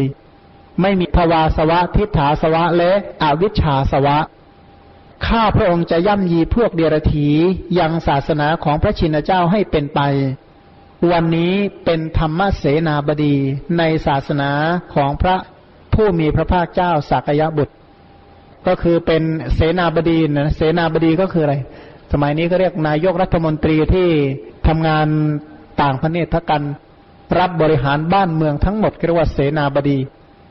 ถ้าเสนาบดีถ้าเป็นสมัยใหม่เขาเรียกว่ารัฐมนตรีเนี่ยนะสมัยใหม่ก็เช่น เสนาบดีคลังอย่างเงี้ยนะก็คือรัฐมนตรีว่าการกระทรวงการคลัง ก็ตำแหน่งเสนาบดีสมัยใหม่นี้เน้นไปที่รัฐมนตรี ถ้าโบราณเลยก็เป็นกลุ่มนายกกรรมที่ข้าพระองค์ทำแล้วหาประมาณไม่ได้ แสดงผลแก่ข้าพระองค์ณที่นี้ ข้าพระองค์เผากิเลสได้แล้ว ดังกำลังลูกสอนพ้นดีแล้ว สักวันหนึ่งนะ บุญที่เราได้ทำไว้ให้ผลนะ อุปนิสัยตัดใจตัวนี้เจริญเติบโตเต็มที่นี้ต้องตัดกิเลสได้แหละ มนุษย์คนใดคนหนึ่ง เทินของหนักไว้บนศีรษะเสมอ ต้องลำบากด้วยภาระฉันใด มาที่เมืองแขกเห็นไหมลูกเล็กเด็กแดงเนี่ยมันทูลของเป็นหมด เขาบอกว่าประเทศที่ชอบใช้หัวไม่ชอบใช้บ่า ก็คือแขกนี่แหละว่าเออาเนี่ยยกใส่หัวหมดก็เลยเรียกว่าใช้หัวนะภาระเราต้องแบกอยู่ก็ฉันนั้น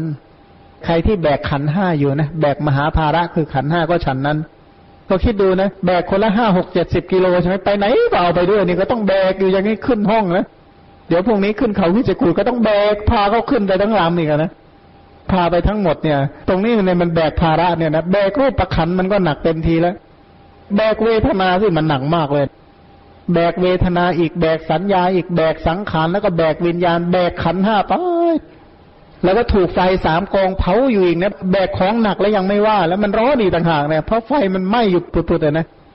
ไฟคือราคะ เผาบ้างไฟคือโทสะ เผาบ้างไฟคือโมหะ เผาบ้าง เป็นทุกข์ด้วยการแบกภาระอยู่ในภพ สมมติว่าปัญหาทั้งหมดนะถ้าเราเกิดเป็นคนอินเดียเราต้องมารับภาระอินเดีย ถ้ามาเกิดวันหน้าไหนก็ต้องไปรับภาระในวันหน้านั้น ใครที่ยังต้องเกิดนะ แปลว่าจะต้องเข้าไปรับภาระทุกภาระที่มีอยู่ในลูก ถ้ายังตัดปฏิสนธิไม่ได้นะ ถ้าหาว่าเห็นเขาเดือดร้อนนะ ถ้าเราไปเกิดในตระกูลนั้นเราก็ต้องไปไปเดือดร้อน เหมือนอย่างว่า พ่อแม่ที่ก่อหนี้สินเอาไว้เยอะๆเป็นลักษณะกลุ่มมรดกตกทอดอะไรจะเกิดขึ้น ลูกเกิดมาก็ต้องมารับเหมือนกับสมัยก่อนเนี่ยนะถ้าพ่อแม่เป็นทาสนะลูกขึ้นมามันก็ทยอยเป็นทาสตามไปอย่างนี้เรื่อยเรื่อยเรื่อยเรื่อยไป ดีนะประเทศไทยนี่เลิกทาสไปก่อนไม่งั้น ไม่รู้ใครเข้าบ้างก็ไม่ทราบออกมานี่อาจจะคนหนึ่งก็ได้ เป็นกลุ่มทาสเลยแหละหมูสัตว์ถ้ายังต้องเกิดอยู่เนี่ย ภาระที่มีอยู่ในโลกปัญหาที่มีอยู่ในโลก เป็นไปได้ที่เราจะต้องรับแบกทั้งหมด ถ้ายังมีวัตตะอยู่ แล้วหมูสัตว์ทั้งหลายเนี่ยแบกภาระในภพ ท่องเที่ยวไปในภพทั้งหลาย เหมือนถอนขุนเขาสิเนรุฉะนั้น ก็บัดนี้เราปลงภาระแล้วปลงภาระคือปลงขันห้านี่ปลงขันห้าตังไง ก็บินทบาทฉันอยู่ทุกวันบอกว่าปลงขันห้าปลงตรงไหนปลงปฏิสนธิแล้วไม่ได้ปลงตัวนี้เพราะตัวนี้เป็นผลของกรรมเก่าก็ต้องเลี้ยงกันไปจนกว่าจะหาไม่นั่นแหละ แต่ว่าถือเอาใหม่นี่ไม่เอาอีกแล้ว กำจัดภพหมายถึงว่ากำจัดกรรมมาภพทั้งหลายได้แล้ว ถ้ากำจัดกรรมก็เป็นอันกำจัดวิบากด้วย กิจที่ควรทำทุกอย่างในพระศาสนาของพระผู้มีพระภาคเจ้าสักยบุตร เราทำเสร็จแล้ว กิจอะไร ปริญญากิจก็ทำเสร็จแล้วปหานกิจก็ทำเสร็จแล้วสัชิกาตภกิจก็ทำเสร็จแล้ว ภาเวตภกิจ ภาวนากิจก็ทำเสร็จแล้ว ของเราย้อนกลับมาดูนะ อะไรทำบ้างแล้ว บอกว่าจัดของเสร็จเรียบร้อยแล้ว เข้าห้องพักผ่อนได้ทันทีเลยนะ อันนี้เสร็จปริญญานี่ยังอย่างเงี้ยนะก็คนละกิจนะนะเขาบอกว่าไอ้กิจที่ควรรีบเราก็ช้านะไอ้กิจที่ควรช้าโอ้เรารีบจริง ๆ เลยนะห่วงมากเลยนะเออแปลกมากนะจริงๆพระองค์บอกว่าเออเรื่องนั้นช้าๆก็ได้ ไม่ต้องรีบอะไรมากมายนะสิ่งที่ท่านบอกว่าช้าเราก็เร็ว อันไหนที่พระองค์บอกว่าควรดำเร็วนะเราก็อันนั้นก็ว่าอิงผลัดวันอยู่นั่นแหละ ในกำหนดพุทธเขตเวนพระผู้มีพระภาคเจ้าสักยบุตรเราเป็นผู้เลิศด้วยปัญญา ไม่มีใครเหมือนเรา ด้วยปัญญาเนี่ย เราเป็นผู้ฉลาดดีในสมาธิถึงที่สุดแห่งฤทธิ์คือท่านเป็นผู้มีฤทธิ์ก็ผลบุญต้นเหตุใหญ่ที่ทำให้ท่านมีปัญญามากก็เนื่องจากอะไร สาเหตุที่ทำให้ท่านมีปัญญามาก คือสรรเสริญปัญญาของพระพุทธเจ้า ก็เลยเป็นปัจจัยเพื่อให้พระองค์มีปัญญา ท่านเนี่ยไม่ได้ตั้งความปรารถนาต้องการจะเป็นคนมีฤทธิ์นะแต่ถึงกระนั้นท่านก็เป็นผู้ที่มีฤทธิ์วันนี้เราปรารถนาจะเนรมิตคนสักพันคนก็ได้ พระมหามุนีทรงเป็นผู้ชำนาญในอนุปุพพวิหารธรรม ตรัสคำสั่งสอนแก่เรา นิโรธเป็นที่นอนของเรา เพราะฉะนั้นถ้าท่านจะพักนะท่านมีนิพพานเป็นอารมณ์ ของเรามีอะไรเป็นอารมณ์ มีกรรมนิมิต มีคตินิมิตมีอะไรนิมิตอีกอย่างหนึ่งไหม มีกรรมมาอารมณ์กรรมนิมิตคตินิมิตเป็นอารมณ์เวลานอนอะนะ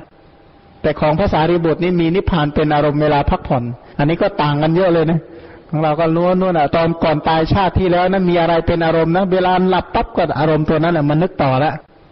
อันนั้นที่นอนของเราซึ่งต่างจากพระอริยเจ้าที่นอนของท่านมีนิพพานเป็นอารมณ์ เดี๋ยวของเราก็จะกลับไปสวยผลบุญอีกต่อไป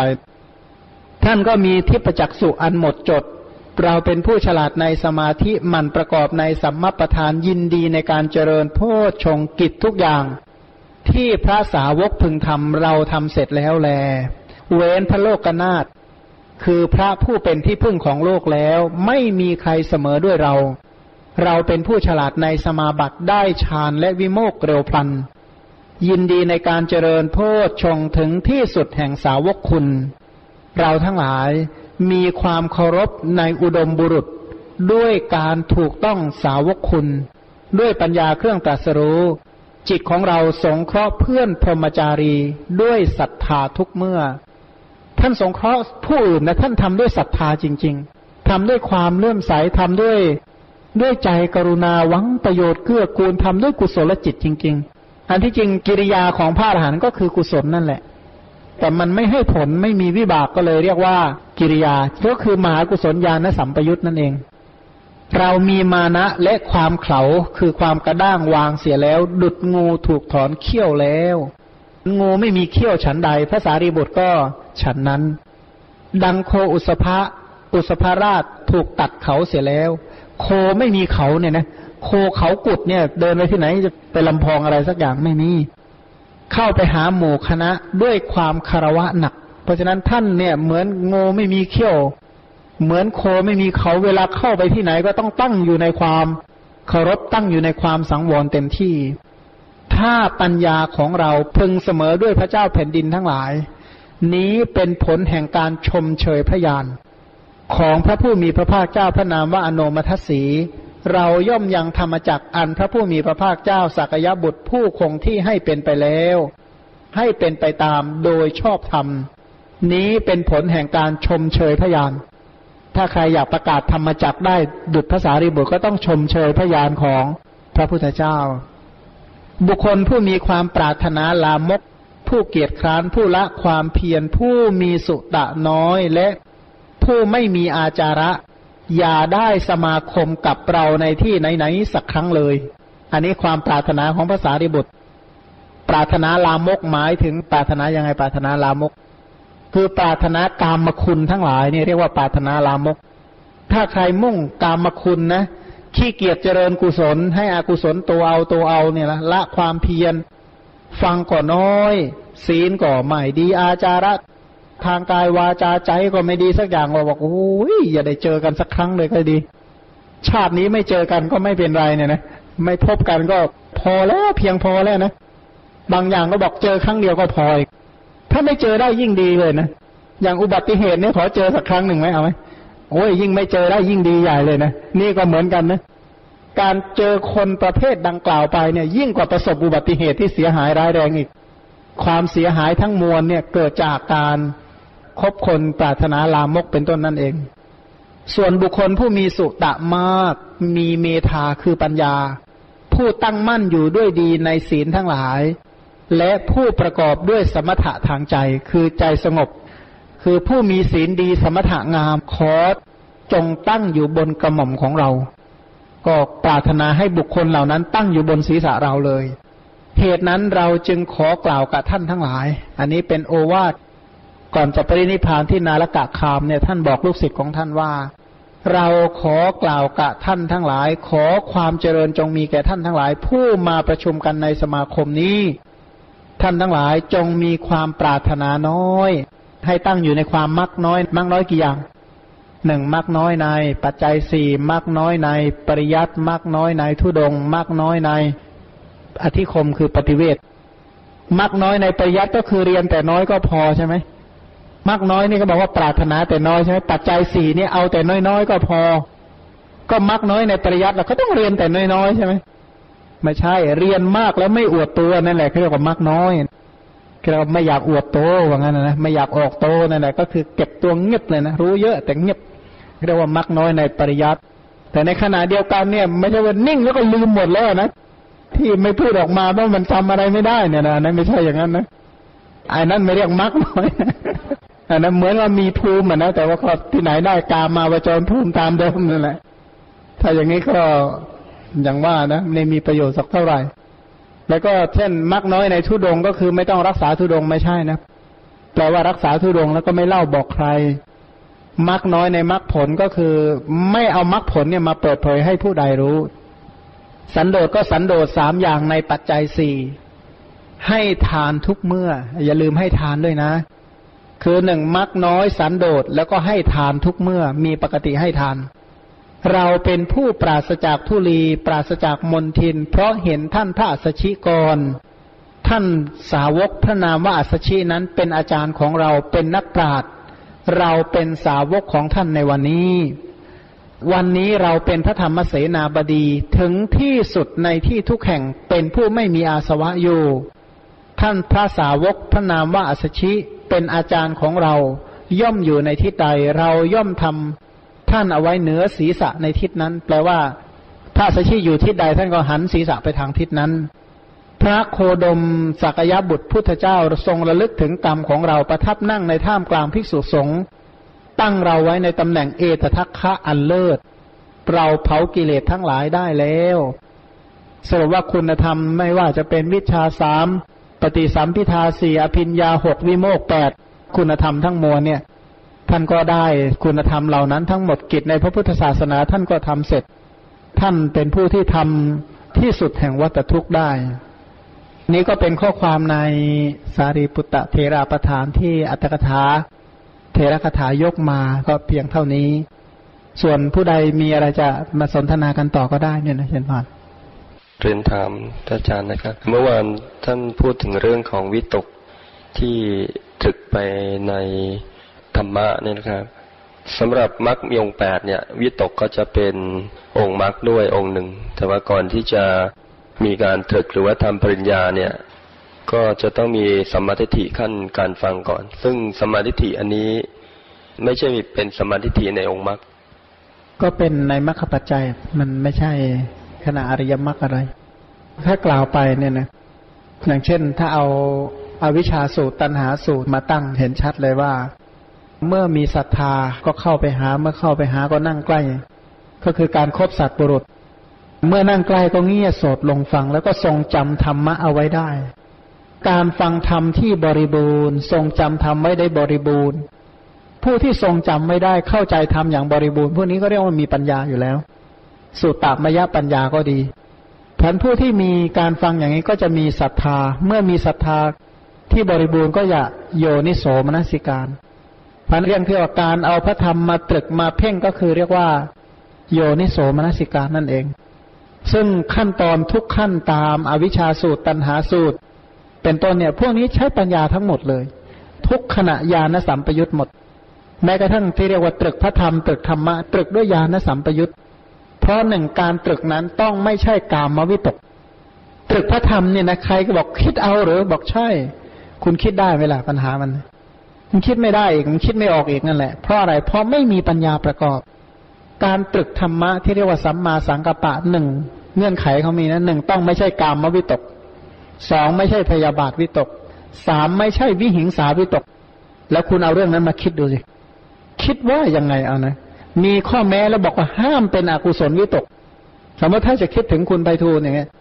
คิดได้เลยหนึ่ง แต่คุณต้องห้ามคิดเป็นกามวิตกนะ ห้ามพยาบาทวิตก ห้ามมิหิงสาวิตก แต่คุณจงคิดถึงคุณไพฑูรย์เราจะคิดว่าอยังไง ก็เช่น เนคขมมาวิตก เช่น เกสาโลมานะขาทันตาตะโจ เป็นต้นใช่ไหมก็มีเรื่องกึกเยอะนะหรือก็อาคุณไพฑูรย์มีความสุขมีอายุยืนนะ ไม่ต้องมีเวร ขอให้ได้เจริญบุญเจริญกุศลไหว้สังเวชนียสถาน ก็แต่ละแห่งก็ทำด้วยปีติโสมนัสญาณสัมปยุตวันหลังก็ระลึกถึงบุญเหล่านี้ด้วยความปราบปลื้มใจกันเนื้อไปอย่างนี้ก็เป็นเมตตาใช่ไหมเขาที่ยังต้องเที่ยวไปในวัดตาเขาก็น่าเห็นใจนะเขาก็ต้องบริโภคอาหารวันละสามมื้ออาบน้ำวันละสองรอบ แปรงฟันวันละสองรอบ จะต้องบริหารมหาพูดภายในเขาต้องไปดูแลบริหารมหาพูดภายนอกอีก ก็เดือดร้อนเนี่ยนะโรคภัยภายในต้องดูแลร่างกายดูแลสุขภาพ บางครั้งเนี่ยอกุศลวิบากให้ผลก็ต้องลำบากกายลำบากใจเป็นต้นเนี่ยก็ว่าไป ก็เป็นการเจริญกรุณาใช่ไหมหรือถ้าแบบสูงสุดเลยก็บอกนี้ทุกอย่างนี้ก็ได้นะถ้าตรึกอย่างนี้เป็นต้นนั่นแหละ จึง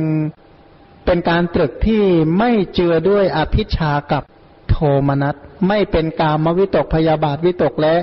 วิเหงสาวิตก บางคนนี่ก็บอกว่า ถ้าเข้าใจไม่ถูกเนี่ย นึกว่าการตรึกเนี่ยเป็นของที่ทำง่าย จริง ๆ แล้ววิตกกะที่สัมปยุทธ์ด้วยสติและสัมปชัญญะ เพราะว่าเงื่อนไขก็คือห้ามเป็นอกุศลกรณีการตรึกกับการสาธยายในใจนี่จะต่างกันไงครับ ก็สาธยายในใจก็กับการตามเพ่งด้วยใจนี่ก็คืออันเดียวกันนั่นเอง อย่างเราจำพุทธพจน์ได้เราก็มาสาธยายหรือว่ามานั่งตึกตามในใจนะครับ ซึ่งความจำส่วนนั้นก็เป็นไปเนื่องกับวิตกเนี่ย คราวนี้สัมมาทิฏฐิเนี่ยจะเกิดขึ้นเนี่ยจะต้องมีปัจจัยอาศัยอะไร ที่จะทำให้สัมมาทิฏฐิหรือปัญญาเกิดขึ้นเห็นตามนั้นจริง ๆ ก็อาศัยโยนิโสมนสิกาอาศัยการตั้งอัตตะสัมมาปณิทิที่ตั้งไว้ก่อนว่า อย่างเช่นเราสาธยาย สาธยายโดยคิดแต่ในใจเฉยๆในสูตรนั้นๆ เนี่ย เราตั้งอัตตะสัมมาปณิทิว่ายังไง ในการตรึกพระสูตรนั้น อย่างเช่น สมมติเอาแบบที่เราคุ้นเคยฟังกันบ่อยๆนะฮะโลกานิโรธสูตรรู้อยู่แล้วใช่ไหมอาศัยจากขูกับรูปเกิดจากขูวิญญาณธรรมะสามอย่างประชุมกันเป็นภาษะเป็นต้นเนี่ยเราก็ว่าอย่างนี้เห็นเทียนนี่ก็ว่าอย่างนี้อาศัยจากขูกับรูปเกิดจากขูวิญญาณเนี่ย การตรึกอย่างนี้เนี่ยเราก็ต้องอัตตะสัมมาปณิที่ที่ตั้งไว้เนี่ยตั้งไว้ว่าอยังไง แค่ที่จะตรึกแค่นี้ได้หรือ หรือว่าเมื่อตรึกแล้วจะต้องมีอะไรงอกเงยต่อไป อัตตะสมมาปณิที่ตั้งไว้ยังไง แล้วโยนิโสตามความเป็นจริงตามที่ควรจะเป็นไหม คือการตั้งอัตตะสัมมาปณิทินี่แหละสำคัญ ว่าเวลาเขาตรึกเนี่ย ความตั้งใจเขามีสูงแค่ไหน แล้วเขาตรึกเนี่ยเพียงแค่ตรึกเพื่อฆ่าเวลาหรือตรึกทำไม เพราะบางคนเนี่ยหมายความว่ามันว่างๆอะนะเวลาอีกตั้งครึ่งชั่วโมง ตรึกอันนี้ไปพลางๆก่อนดีกว่า เดี๋ยวก็หมดเวลาแล้วอย่างเงี้ยนะเขาบางคนเนี่ยตรึกค่าเวลาใช่ไหมก็แสดงว่าความตั้งใจที่จะเห็นสิ่งนั้นจริง ๆ ก็ไม่มากนัก เพียงแต่ว่าตรึกค่าเวลาเฉยๆก็อยู่ที่อัธยาศัยท้าวสกกะถามพระสัมมาสัมพุทธเจ้าเนี่ยนะว่า สมณพราหมณ์เหล่านั้นทั้งหมดมีความสำเร็จล่วงส่วนกันทุกคนหรือไม่ ไม่ ใครที่น้อมไปเพื่อพระนิพพานเนี่ย ท่านเหล่านั้นนี่แหละจะสำเร็จล่วงส่วนใช่ไหมผู้ที่ไม่น้อมไปเพื่อแทงตลอดพระนิพพานพวกนั้นไม่สำเร็จล่วงส่วน แต่ที่เป็นอย่างนั้นก็เพราะว่าสัตว์โลกนี้มีธาตุเป็นอเนกมีธาตุเป็นอันมาก คือมีแนวโน้มมีอัธยาศัยที่แตกต่างกันท่านก็อยู่ที่ว่าความตั้งใจจริง ๆ ของเขานี่คืออะไร อย่างผู้ที่ตรึกพระธรรมเนี่ยนะถ้าว่าให้ตรงๆเนี่ยเขาควรตั้งว่าการตรึกพระธรรมเหล่านี้เนี่ย เป็นมรรคหนึ่งในองค์มรรคแปดที่เรียกว่าเจริญสัมมาสังกัปปะ อาศัยวิเวก อาศัยวิราคะอาศัยนิโรธะน้อมไปเพื่อการสละขันน้อมไปเพื่อการตรัสรู้อริยสัจจริง ๆ การพิจารณาการตรึกพระธรรมเนี่ยก็ต้องตั้งอัธยาศัยเพื่อเห็นแจ้งในอริยสัจทั้งหลาย แต่ถ้าไม่อย่างนั้นก็อย่างว่าก็คือเป็นการตรึกค่าเวลา หรือตรึกเพื่อความสบายใจ เรียกว่าเออเนี่ยไม่เครียดไม่เงา พอละพอใจล้วเหมือนอย่างหลาย ๆ คนที่มาเจริญอานาปานสติ มันอยู่ที่ความตั้งใจเดิมของเขาว่าเขาเจริญอานาปานสติยังไง บางคนเพียงแต่ว่าเออเนี่ยเจริญให้สบายสบายใจก็พอ บางคนเนี่ยเจริญนั้นมันหลับง่ายดีก็เลยเจริญก็ด้วยเหตุผลที่ตั้งไว้แตกต่างกันนั่นเอง เหมือนกับว่าตอนที่กำลังตรึกนี้จะต้องมีการเพ่งอีก อีกชั้นหนึ่งที่จะรู้อัตถะของเนื้อหาของธรรมะที่ตรึกนั้นคือการตรึกนั้นการตรึกที่ดีจริงนั้นต้องมีสิ่งที่ตรึกนั้นเป็นอารมณ์ คืออย่างสมมตินะตรึกถึงอาจารย์สันติยังไงนึกถึงอะอาจารย์สันตินะแกไปนะนึกหน้าก็นึกไม่ออก นึกกิริยาท่าทางก็นึกไม่ออกแต่คิดเรื่องอาจารย์สันตินี่ถามว่ามันจะเป็นไงมันก็ได้แต่ชื่อได้แต่เรื่องราวที่เป็นไปโดยที่ไม่มีวัตถุรองรับ การตรึกธรรมะที่ดีเนี่ยนะที่สมบูรณ์จริงเนี่ยต้องมีวัตถุรองรับ อย่างเช่น เมื่อตรึกว่าอาศัยจักขุก็นึกถึงมนสิการที่จักขุใช่ไหมกับรูปก็มนสิการที่รูป เกิดจากขูวิญญาณ ก็มนสิการที่จักขูวิญญาณ การตรึกพวกนี้ไม่ใช่วิ่งให้ทันปัจจุบัน ว่าจะต้องให้ทันนะ ถามว่าถ้าทันได้ใครมาตรึกและใครมาเห็นนะกันเนี่ย สมมติว่าเนี่ยต้องตรึกให้ทันเนี่ยจักขู่กับสีเนี่ยจักขูวิญญาณภาษาเวทนาเนี่ยทำให้ทันพวกนี้นะถ้าทำอย่างนี้จริงเครียดตาย เพราะไม่มีใครทำอย่างนั้นได้ ขณะจากครูวิญญาณเกิดการมนสิการว่าเป็นรูปธรรมเป็นต้นเนี่ยมีไหมชาวนาในจักขู่ทวารวิถีไม่ได้ทำกิจเหล่านี้แม้แต่น้อยเดียว เป็นสุทธมโนทวารวิถีที่เข้ามาวิจัย ถึงการเห็นเนี่ยว่ามีองค์ประกอบองค์ประชุมเท่าไหร่ การวิจัยตัวนี้เนี่ย ที่พระองค์ตรัสว่าอริยสาวก ผู้ได้สดับแล้ว รู้อยู่เห็นอยู่ รู้อยู่เห็นอยู่ว่าอะไรเป็นไป อะไรเกิดขึ้น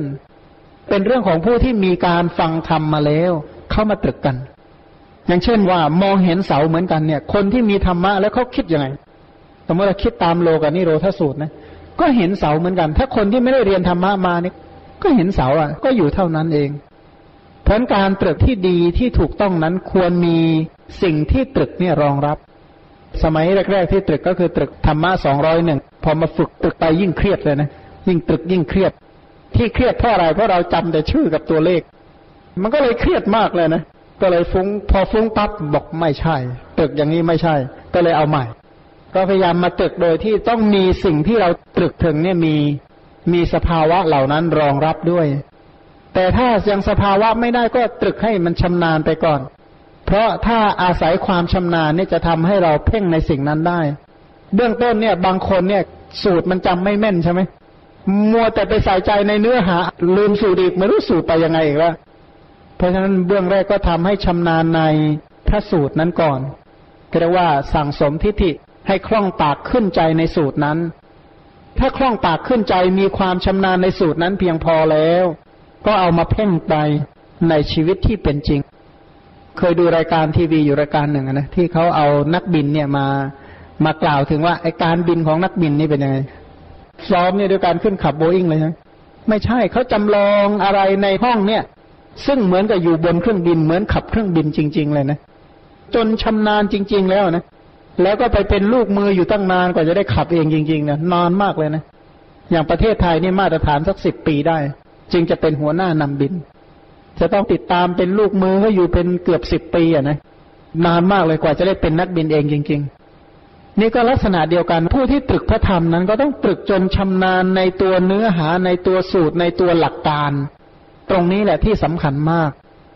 ทีนี้ถ้าหากว่าเรียนหลักการมาไม่ค่อยดี อย่างอริยสัจเรียนมาไม่ค่อยดีสักเท่าไหร่ถ้าเรามาคิดอริยสัจมันจะคิดได้ยังไงต่อไป มันคิดไม่ค่อยออกอยู่แล้ว แล้วก็การตรึกพระธรรมเนี่ยไม่ใช่เน้นอารมณ์ปัจจุบัน การสามใช่ไหมเพราะทุกขสัจนี้เป็นเตกาลิกะ เป็นไปในการสามทั้งที่เป็นอดีตอนาคตและปัจจุบัน อย่างแม้กระทั่งอย่าว่าระดับสูงเลยเจริญมรณานุสตินี้ต้องมีอารมณ์ปัจจุบันไหม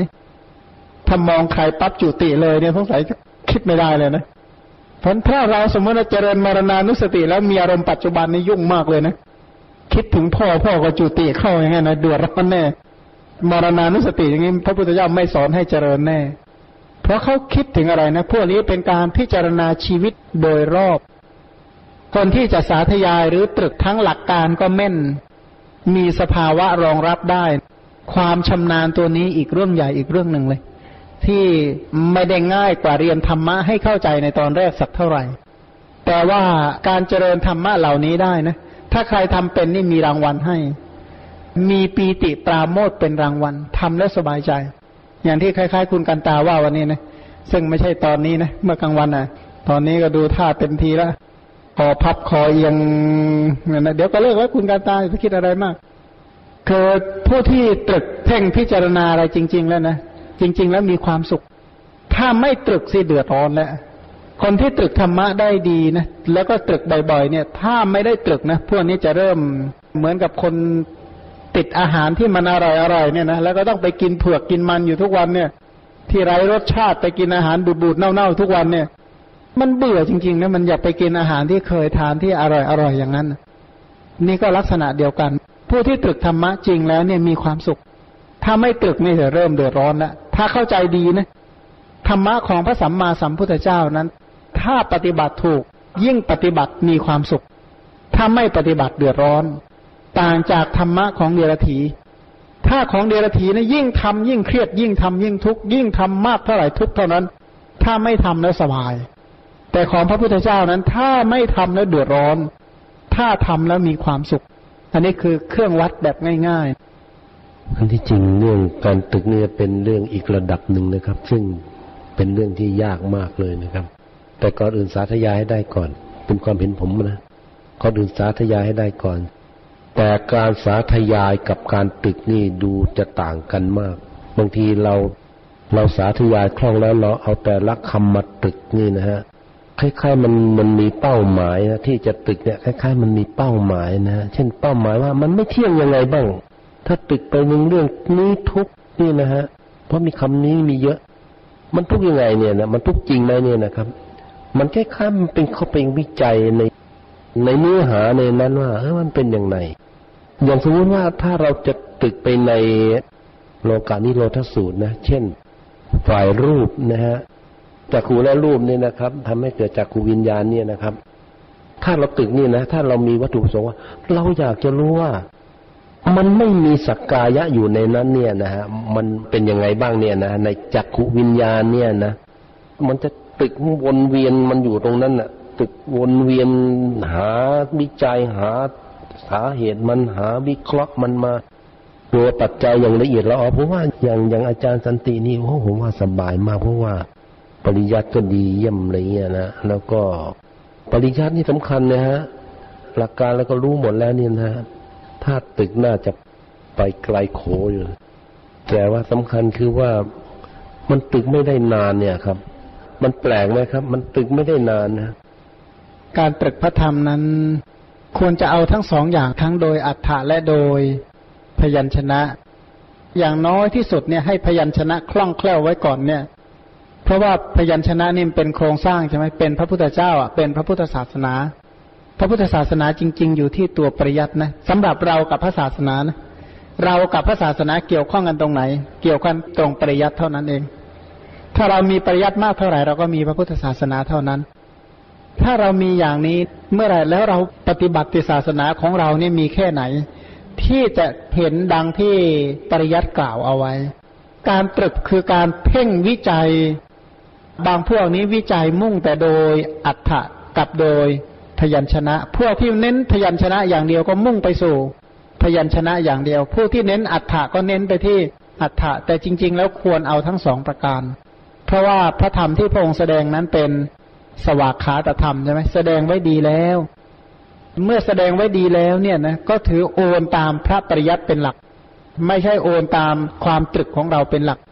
คือผู้ที่ศึกษาธรรมะแล้วเป็นนักตรึกถ้าข้อมูลไม่ดีเนี่ย ระยะยาวมันจะเริ่มเป๋ขึ้น เพราะความเห็นของตัวเองจะเข้าไปแทรกทุกเรื่อง คนที่ตรึกธรรมะถ้าพี่เลี้ยงไม่ค่อยดี ต้องเป็นคนนักแม่นสูตรมาก ๆเลย เพราะความคิดทุกความคิดของตัวเองนะต้องมีสูตรรองรับ ตรวจสอบได้หมดเลย ทุกความคิดของตัวเองที่คิด คุณคิดอะไรก็ได้ต้องตรวจสอบกับพระธรรมให้หมดว่า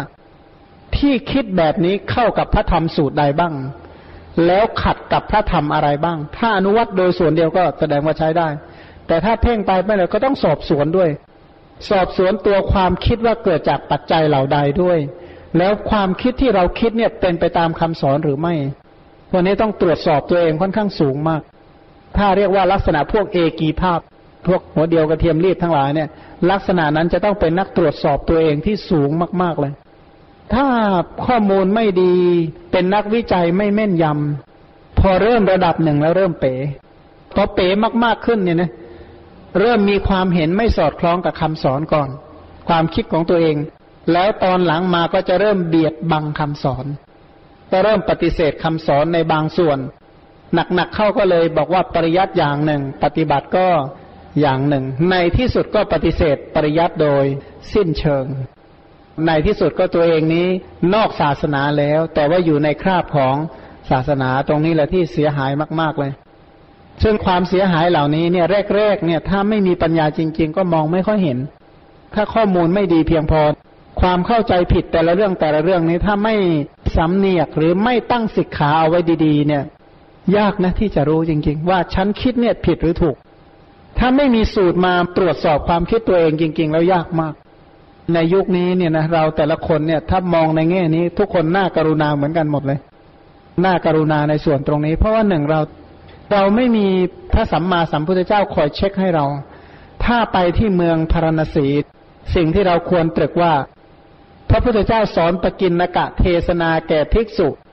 สี่รูปเนี่ยท่านสอนอะไร วันแรกเนี่ยพระัญญาโกณทัญญาบรรลุใช่ไหมวันที่สองพระวัปปะ วันที่สามพัทธิยะ วันที่สี่มหานามะ วันที่ห้าคือพระอัสชิทั้งห้าท่านเนี่ย ระหว่างนั้นอะ พระพุทธเจ้าสอนอะไร เคยพบบางแห่งกล่าวว่า พระพุทธเจ้ามาเมื่อท่านเหล่านั้นตรึกผิด พอท่านคิดผิดปั๊บรับมาเลยบอกที่คิดอย่างนั้นมันไม่ถูกนะ ต้องคิดอย่างนี้ แล้วก็ไปคิดต่อไป แล้วก็คิดไปอย่างนี้เรื่อยๆพอผิดอีกมาละ บอกวันนี้คิดผิดนะ หรือเห็นอีกในหนึ่งนะไปดูในโมกขลานะสังยุตที่พระโมกขลานะเจริญกรรมฐาน เรื่องปฐมฌานเนี่ย ไม่ใช่พระโมคคลานะไปคิดเอาเองนะไม่ใช่ โมคคลานะเจริญปั๊บเนี่ยเดี๋ยวพระองค์ก็มาบอกละโมคคลานะนี้เสื่อมนะนี้ตั้งอยู่นะนี้เจริญนะนี้นิเพทานะพระองค์สอนหมดเลยนะแนะนำทุกเรื่องแม้กระทั่งวิปัสสนา แต่มาแป๊บเดียวคือไม่ได้มาเทศเป็นกันอะไร มาบอกว่านี้ไม่ใช่ อันนี้นอกทางแล้วนะ อันนี้ต้องแนวนี้สิ จะบอกทีแล้วไม่กี่ประโยคก็เสด็จกลับไป ลักษณะนั้นซึ่งพระโมคคัลลานะจึงบรรลุสีหนาฏเปล่งว่า ผู้ที่ได้รับการอุปการะเนี่ยคือท่านแหละที่ได้รับอุปการะจากพระสัมมาสัมพุทธเจ้าคือท่าน พระโมคคัลลานะเป็นเหมือนบุตรของพระองค์จริง ๆ พระโมคคัลลานะเนี่ยได้รับการแนะนำเกือบทุกความคิด สมัยพุทธกาลรุ่นแรก ๆ จริง ๆ แล้วเนี่ย เป็นพระภิกษุกลุ่มนั้นซะส่วนใหญ่ ที่ได้รับแนะนำพอคิดอกุศลนิดหน่อยเนี่ยพงมาแล้วเข้าใจผิดนิดเดียวพงก็เสด็จมาแล้วสมัยนั้นเขาเป็นอย่างนั้น พอมาสมัยนี้เนี่ย มันอกุศลครึ่งวันอย่างเงี้ยนะไม่รู้จะมาแนะนำตอนไหนบ้างเลยนะก็ดูท่าจะยุ่งเหมือนกันนะถ้าเครียดอยู่ครึ่งวันเลยนะพองไม่รู้จะมาแนะนํำยังไงนะแสดงว่าพองมาโปรดคนเดียวก็พอแล้วไม่ต้องไปทำอย่างอื่นนะนะ มันเหมือนกับอาการชักทุกๆสองนาทีเนี่ยนะพยาบาลไม่ต้องไปหาคนไข้รายอื่นนะดูแลอยู่เจ้าเดียวนี่แหละมั้งพอยุคนี้เนี่ยนะยุคคนไข้อนาถาทั้งหลายเนี่ยเหลือแต่ตำรับยานี่ก็อ่านเอากันแล้วกัน บริโภคนะวันนี้ก็ใช้เวลาแต่เพียงเท่านี้ ด้วยผลแห่งกุศลที่ได้ฟังธรรมนี้ก็ขอให้ได้เห็นพระพุทธคุณของพระพุทธเจ้าที่แสดงธรรมเพื่อความพ้นทุกข์รู้จักความปฏิบัติดีของพระสงฆ์ทั้งหลายที่ปฏิบัติเพื่อดับทุกข์ แล้วก็พระนิพพานที่พระพุทธเจ้าแสดงถึงก็เป็นธรรมะที่นำออกจากทุกข์ก็ขอให้ประสบกับพระนิพพานเป็นที่พ้นทุกข์โดยทั่วหน้ากัน ในที่สุดนี้ขอความอขอสัพพะมงคลจงมีแก่ท่าน ขอเหล่าเทวดาทั้งปวงจงรักษาท่าน ด้วยพุทธานุภาพธรรมานุภาพ สังขานุภาพขอความสวัสดีจงมีแก่ท่านตลอดไป ก็อนุโมทนาเป็นอย่างยิ่งเจนพร